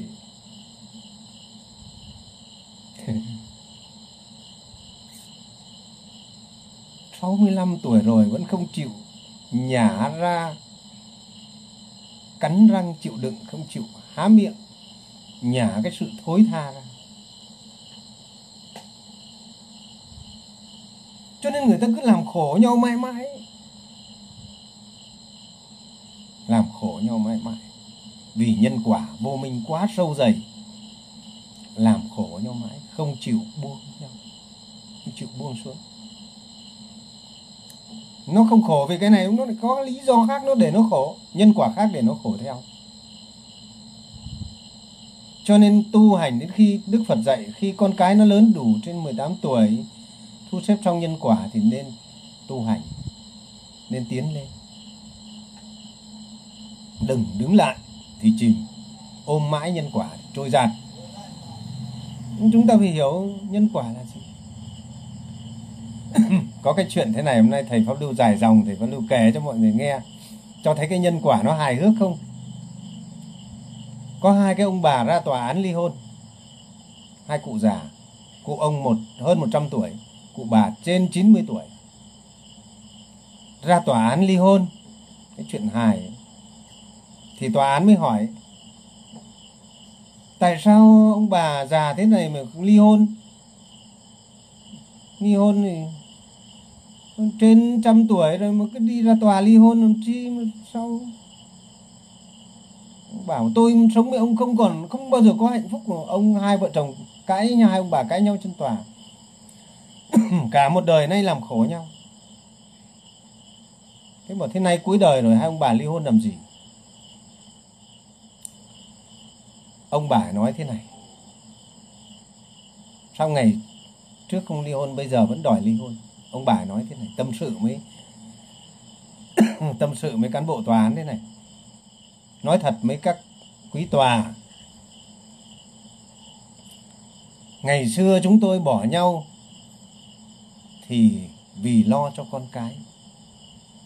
Bỏ nhau thì thương con, thương cái, không nỡ lòng. Chúng tôi bỏ nhau thì con cái nó ngăn cản, nó buồn. Cho nên chúng tôi phải cắn răng chịu đựng để sống với nhau mặc dù sống với nhau thì ngày nào cũng bất hòa làm khổ nhau cả đời.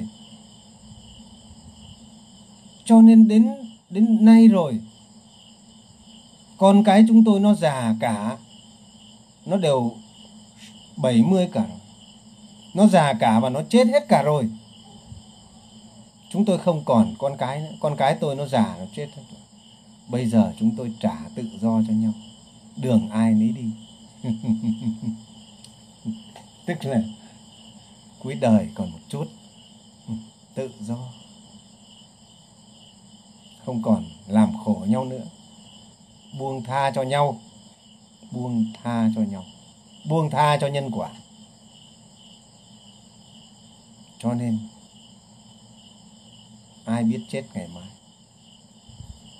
Cho nên thầy pháp lưu luôn khuyên các con còn trẻ gắng tu trên nhân quả. Nhưng khi sắp xếp nhân quả khi cần tu hành, hãy tu hành. Đừng bao giờ đứng lại thì chìm. Trôi theo nhân quả thì trôi dạt. Chúng ta phải chọn một con đường quyết tu hành giải thoát. Nhưng giải thoát đến lúc nào? Lúc nào thì tu hành, chúng ta phải quán xét nhân duyên nhân quả cho đúng. Để nó không có khổ đau tiếp nối cho nên phải có người có người thì thầy pháp lưu bảo, về luôn đi. Có người thầy pháp lưu bảo, về nhà đi. Con đi cửa khác. Tu cách khác. Cho những người thấy đủ duyên rồi, thầy pháp lưu bảo, về đi. Về đây với thầy, sống với thầy một đời thanh tịnh tu hành. Đến lúc rồi, nhân quả đã đủ rồi. Cho nên không phải ai đức phật cũng cho xuất gia theo phật.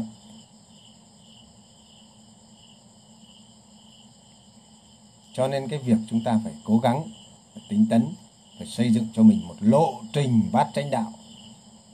Đúng bát chánh đạo mà đi, nếu là một cư sĩ, một tu sĩ cũng vậy thôi khi cần dứt bỏ dứt bỏ. Cho nên, hãy tin nhân quả và hãy tha thứ cho nhân quả.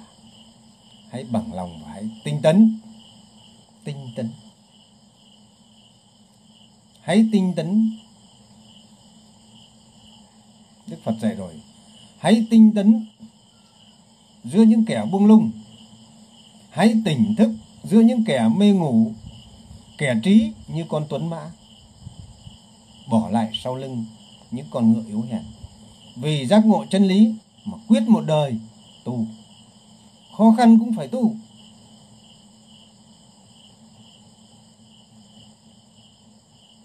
con phải tu như thân phận làm trâu trong khổ cảnh, đời vốn là khổ. Dù trên vai mang nặng cái ách cày, nhưng vẫn cố tiến lên từng bước mạnh làm sa môn xin chớ ngại gian nguy.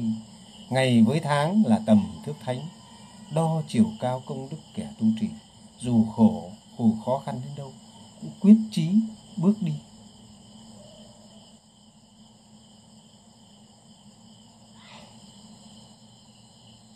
Cho nên đức phật và các đại đệ tử chỉ là một sa môn, chỉ đường là một người trợ duyên. Đức phật làm thánh địa xây dựng thánh địa, xây dựng chốn thiền môn, đứng ra dạy đạo cũng chỉ vì lòng thương, lòng từ mẫn, muốn cứu độ chúng sinh. Này tỳ kheo, những gì ta làm cho các ông được khởi lên từ lòng từ mẫn. Và này các tỳ kheo, đây là những gốc cây và đây là những căn nhà còn trống. Hãy tu tập thiền định chớ để hối hận về sau đây là những lời giáo giới của ta dành cho các ông.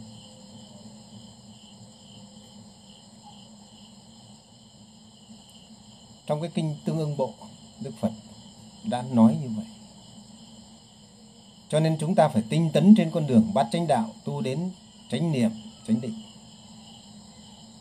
tinh tấn quyết không lùi bước chúng ta quyết đi rồi cuối cùng quyết tu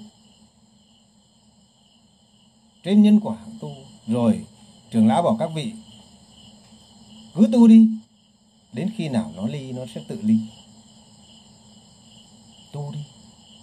Khi nào nhân quả nó chuyển nó sẽ tự chuyển. Khi nào nó ly nó sẽ tự ly. Cho nên ác thiện thì nó cũng rồi nó cũng ly. Ngày xưa thầy pháp lưu có biết thầy tình thiền hay thầy ở ừ, thầy tình thiền này có ông thầy, cái này cô tuệ nhân biết, ông thầy ông thầy tỉnh thiền, ông thầy đắc thiền. Ông ấy đi, ông đi về nhà bà vợ chửi te tua. Đuổi đi một cái ông này vô tích sự, đuổi đi. Thế là ông ra ngõ, ông bảo, trong cái xui có cái hên, nó đuổi mình đi.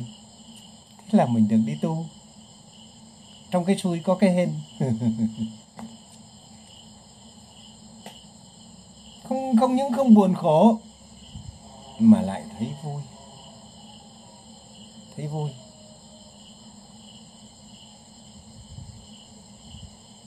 Cho nên thầy pháp lưu không xui ai tan vỡ gia đình, bỏ vợ, bỏ chồng mà phải biết quán xét nhân quả, mà phải tinh tấn tu trì. Nhìn nhận nhân quả, nhìn đời bằng con mắt nhân quả. Chứ đừng nhìn đời bằng con mắt tham ái tư tình, nhìn bằng con mắt tham ái vật chất muốn không có có cái gì thuộc về ta? Đời này là cái chi đâu? Chẳng là cái gì cả. Đời này chỉ là nhân quả. Chẳng là cái gì cả. Trong con mắt phàm phu của chúng sinh, thì đời này là của họ. Nhưng trong con mắt nhà Phật, đời chỉ là nhân quả. Chẳng có chi cả. Chẳng có chi hết. Ôm lấy thì khổ sầu. Chạy theo nhân quả thì khổ sầu phóng dật thì đau khổ. Tham ái thì đau khổ.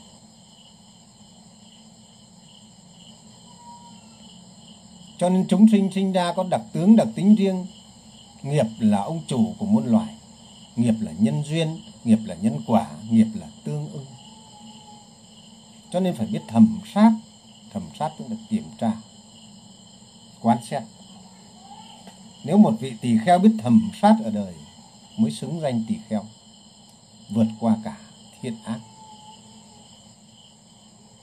Vì quan sát nhân quả nên vượt qua cả thiện ác còn vị tỳ kheo thẩm sát quan sát và thẩm định, biết rõ. Nên không chấp trước vào nhân quả thiện ác. Không chạy theo nhân quả, không ôm lấy nhân quả, tất cả đều buông xuống hết tâm thanh thản, an lạc, vô sự. Dù đời có ra sao, có chửi có mắng, có đọa đầy tâm hồn ta vẫn an nhiên, không có đau khổ. Vì mình thấy ừ nhân quả.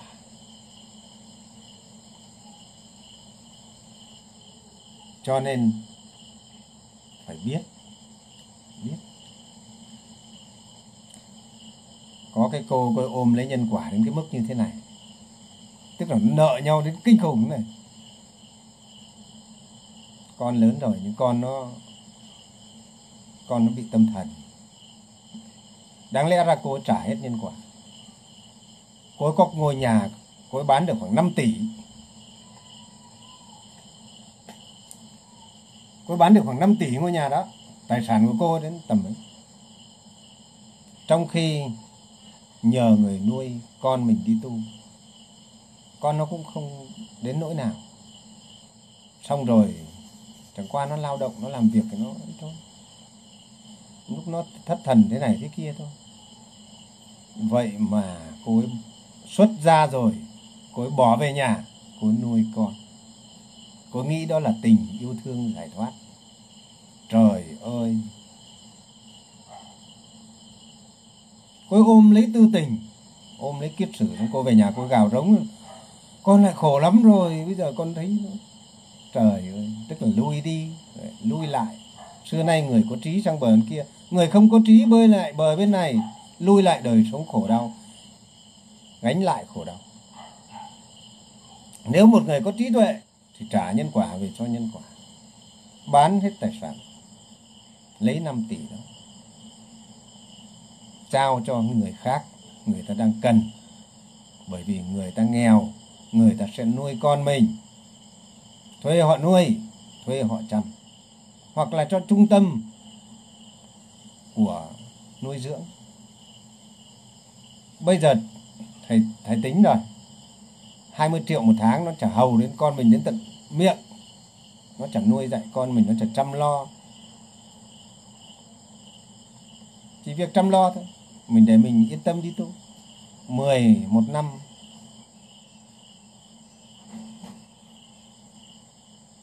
hai trăm triệu 10 năm, hai trăm, hai tỷ tư 20 năm sau, mới hết số tài sản. Có nghĩa là 20 năm cô ta rảnh rang tu hành, nhưng cô ta không chịu không chịu trả đi, không chịu buông xuống. Cho nên cô ta về ngôi nhà 5 tỷ của cô ta và nuôi đứa con.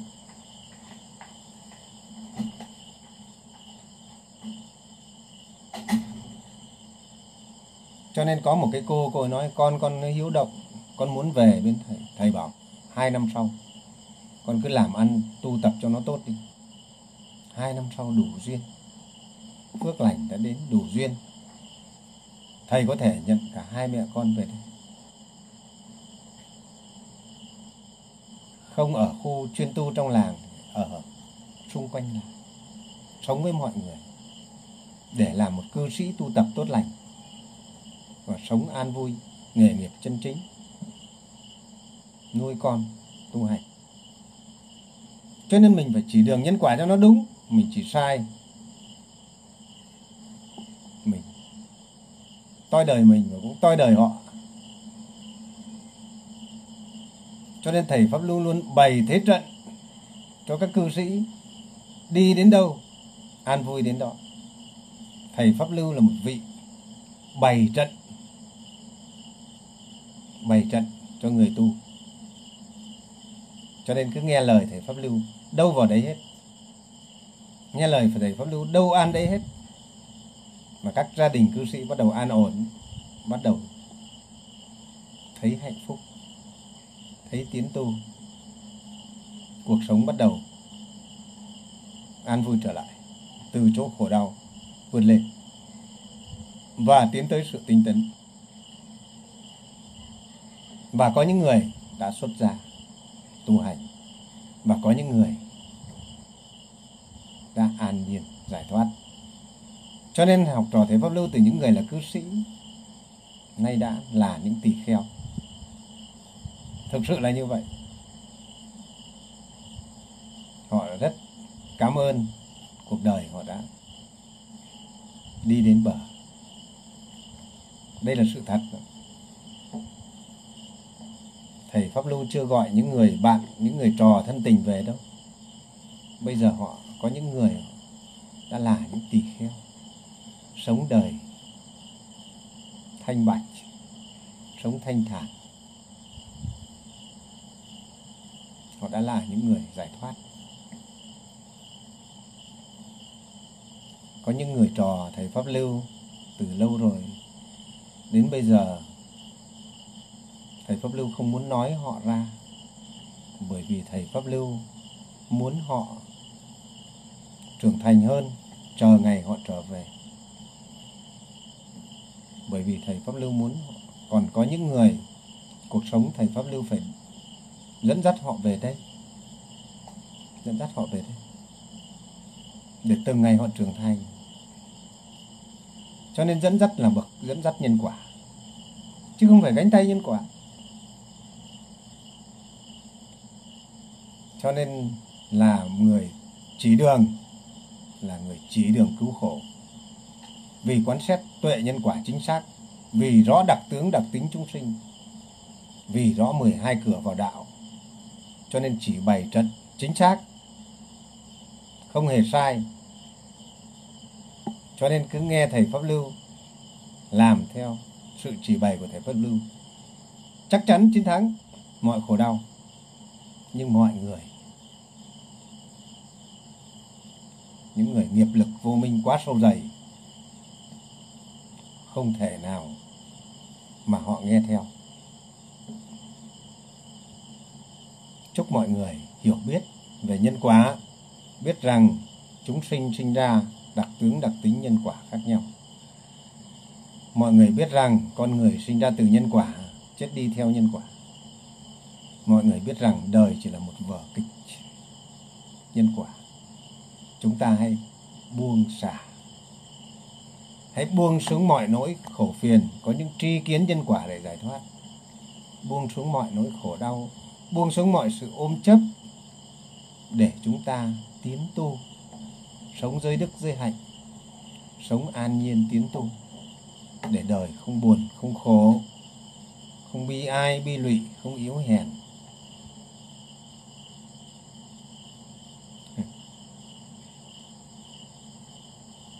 Hãy tìm đến sa môn nghe sa môn chỉ bày, đúng thời, đàm luận pháp là điểm lành tối thượng, thường tới gặp sa môn đúng thời nghe chánh pháp là điểm lành tối thượng. Chúng ta sẽ có con đường của chúng ta. Chúc mọi người an vui. Chúc mọi người hiểu biết về nhân quả biết về mạng đời này biết về con đường giải thoát của đức phật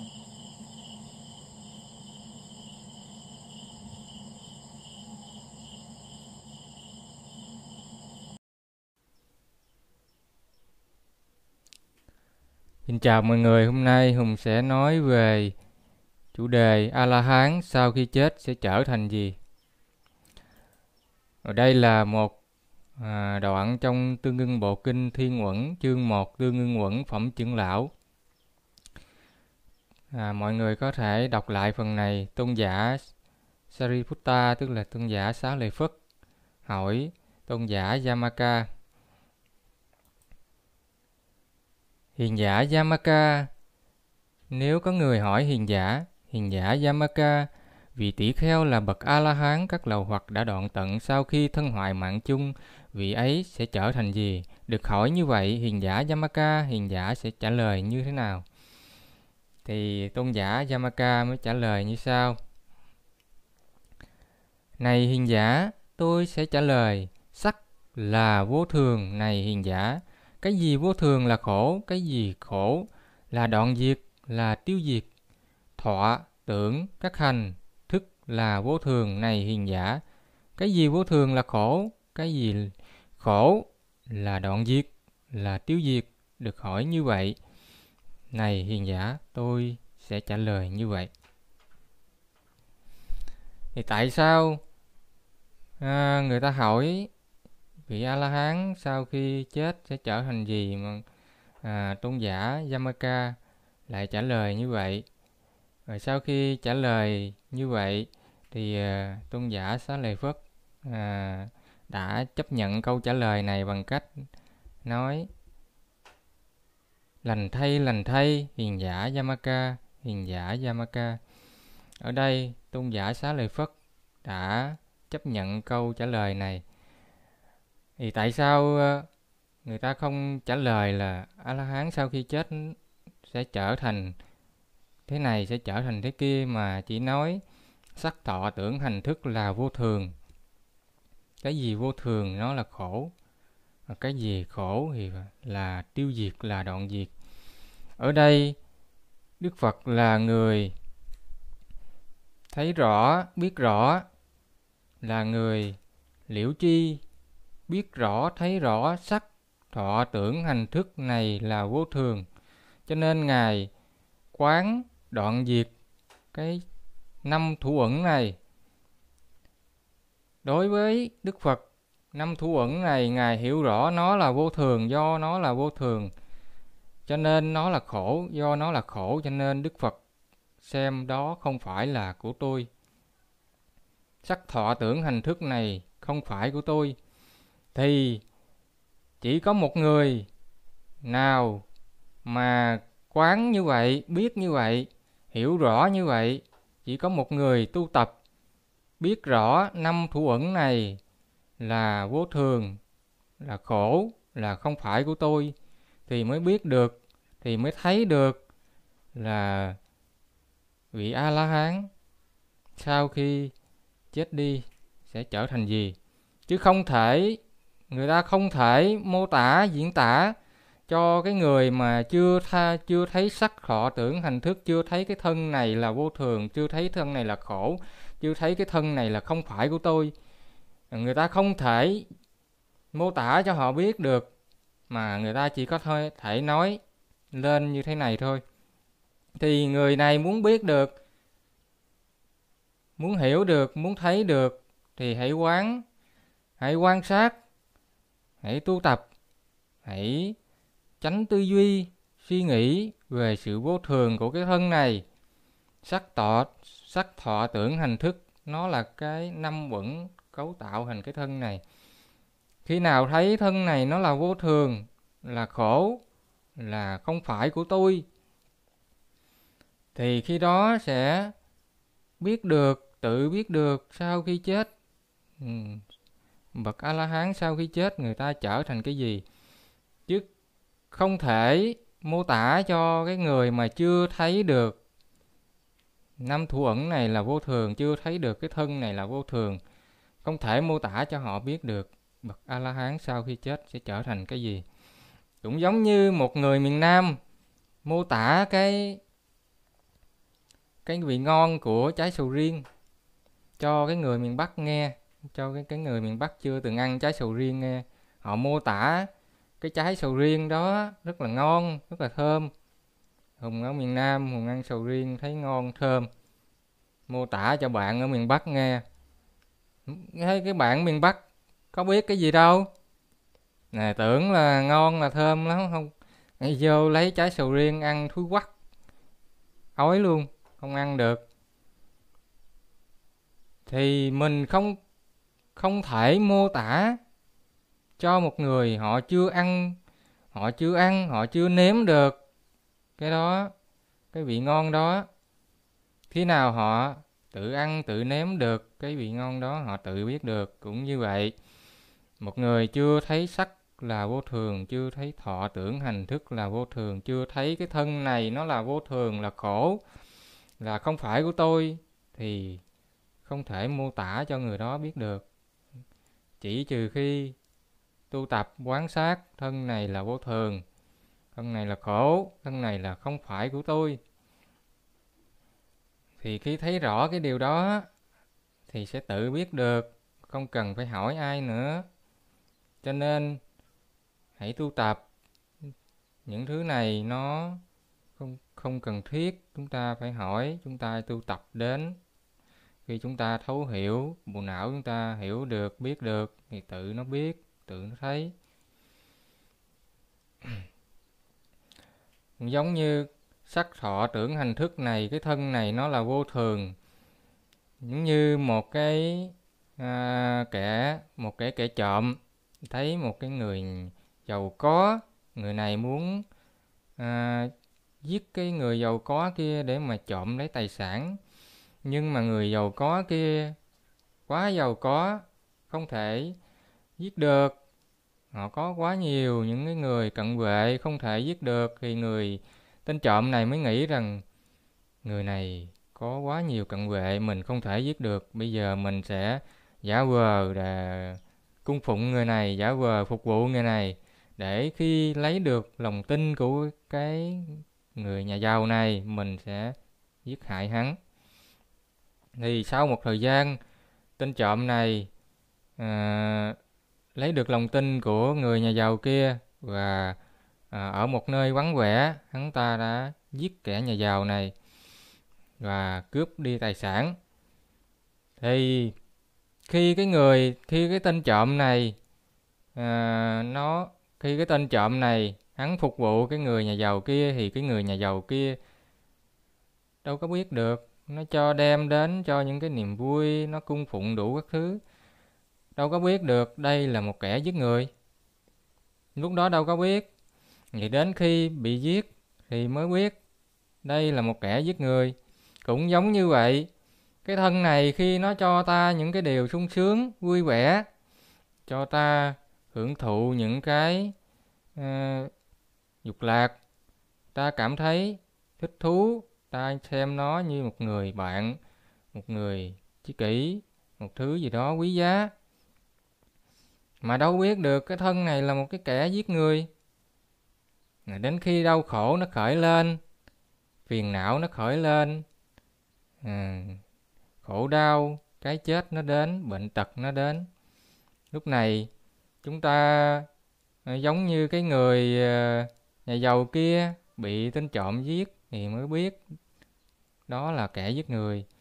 Thì đến khi này thân thể chúng ta bệnh đau, cái chết nó đến, chúng ta lúc này mới biết thân này là kẻ giết người, sắc thọ tưởng hành thức này là kẻ giết người. Thì lúc này cũng đã quá muộn rồi.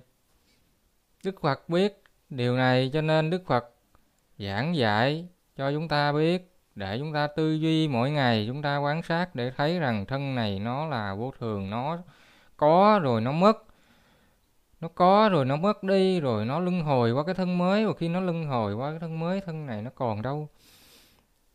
Nó không phải của ta. Nó là vô thường, do vậy nó là khổ. Nó có, hôm nay có sức khỏe, mai nó bệnh đau, thọ nó khổ. Nó là vô thường. Nó là khổ. Do vậy nó không phải của ta. Do vậy nếu mà ai không suy tư ai không tránh tư duy à, để mà hiểu thấy rõ thân này nó là vô thường nó có rồi nó mất rồi nó chết đi. Ai không tư duy để thấy rõ điều đó đến khi nó tự diệt nó. Thì đau khổ khởi lên lúc này sẽ nó sẽ hiểu rằng ừ đây là kẻ giết người mà lúc này thì nó quá muộn rồi chúng ta không còn tu tập được nữa.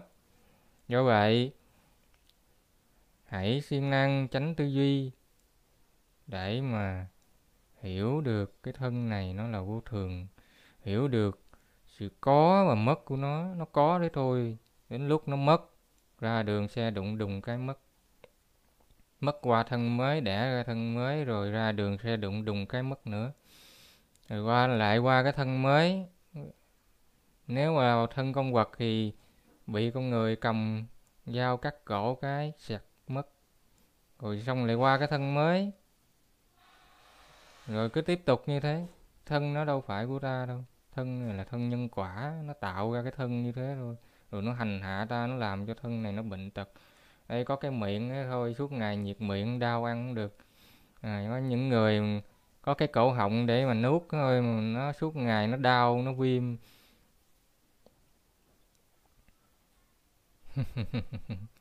Thân này nó không phải là cái điều tốt lành gì cả nó chỉ sinh ra rồi nó mất đi như thế thôi nó tự diệt nó nó là vô thường là khổ không phải của ta.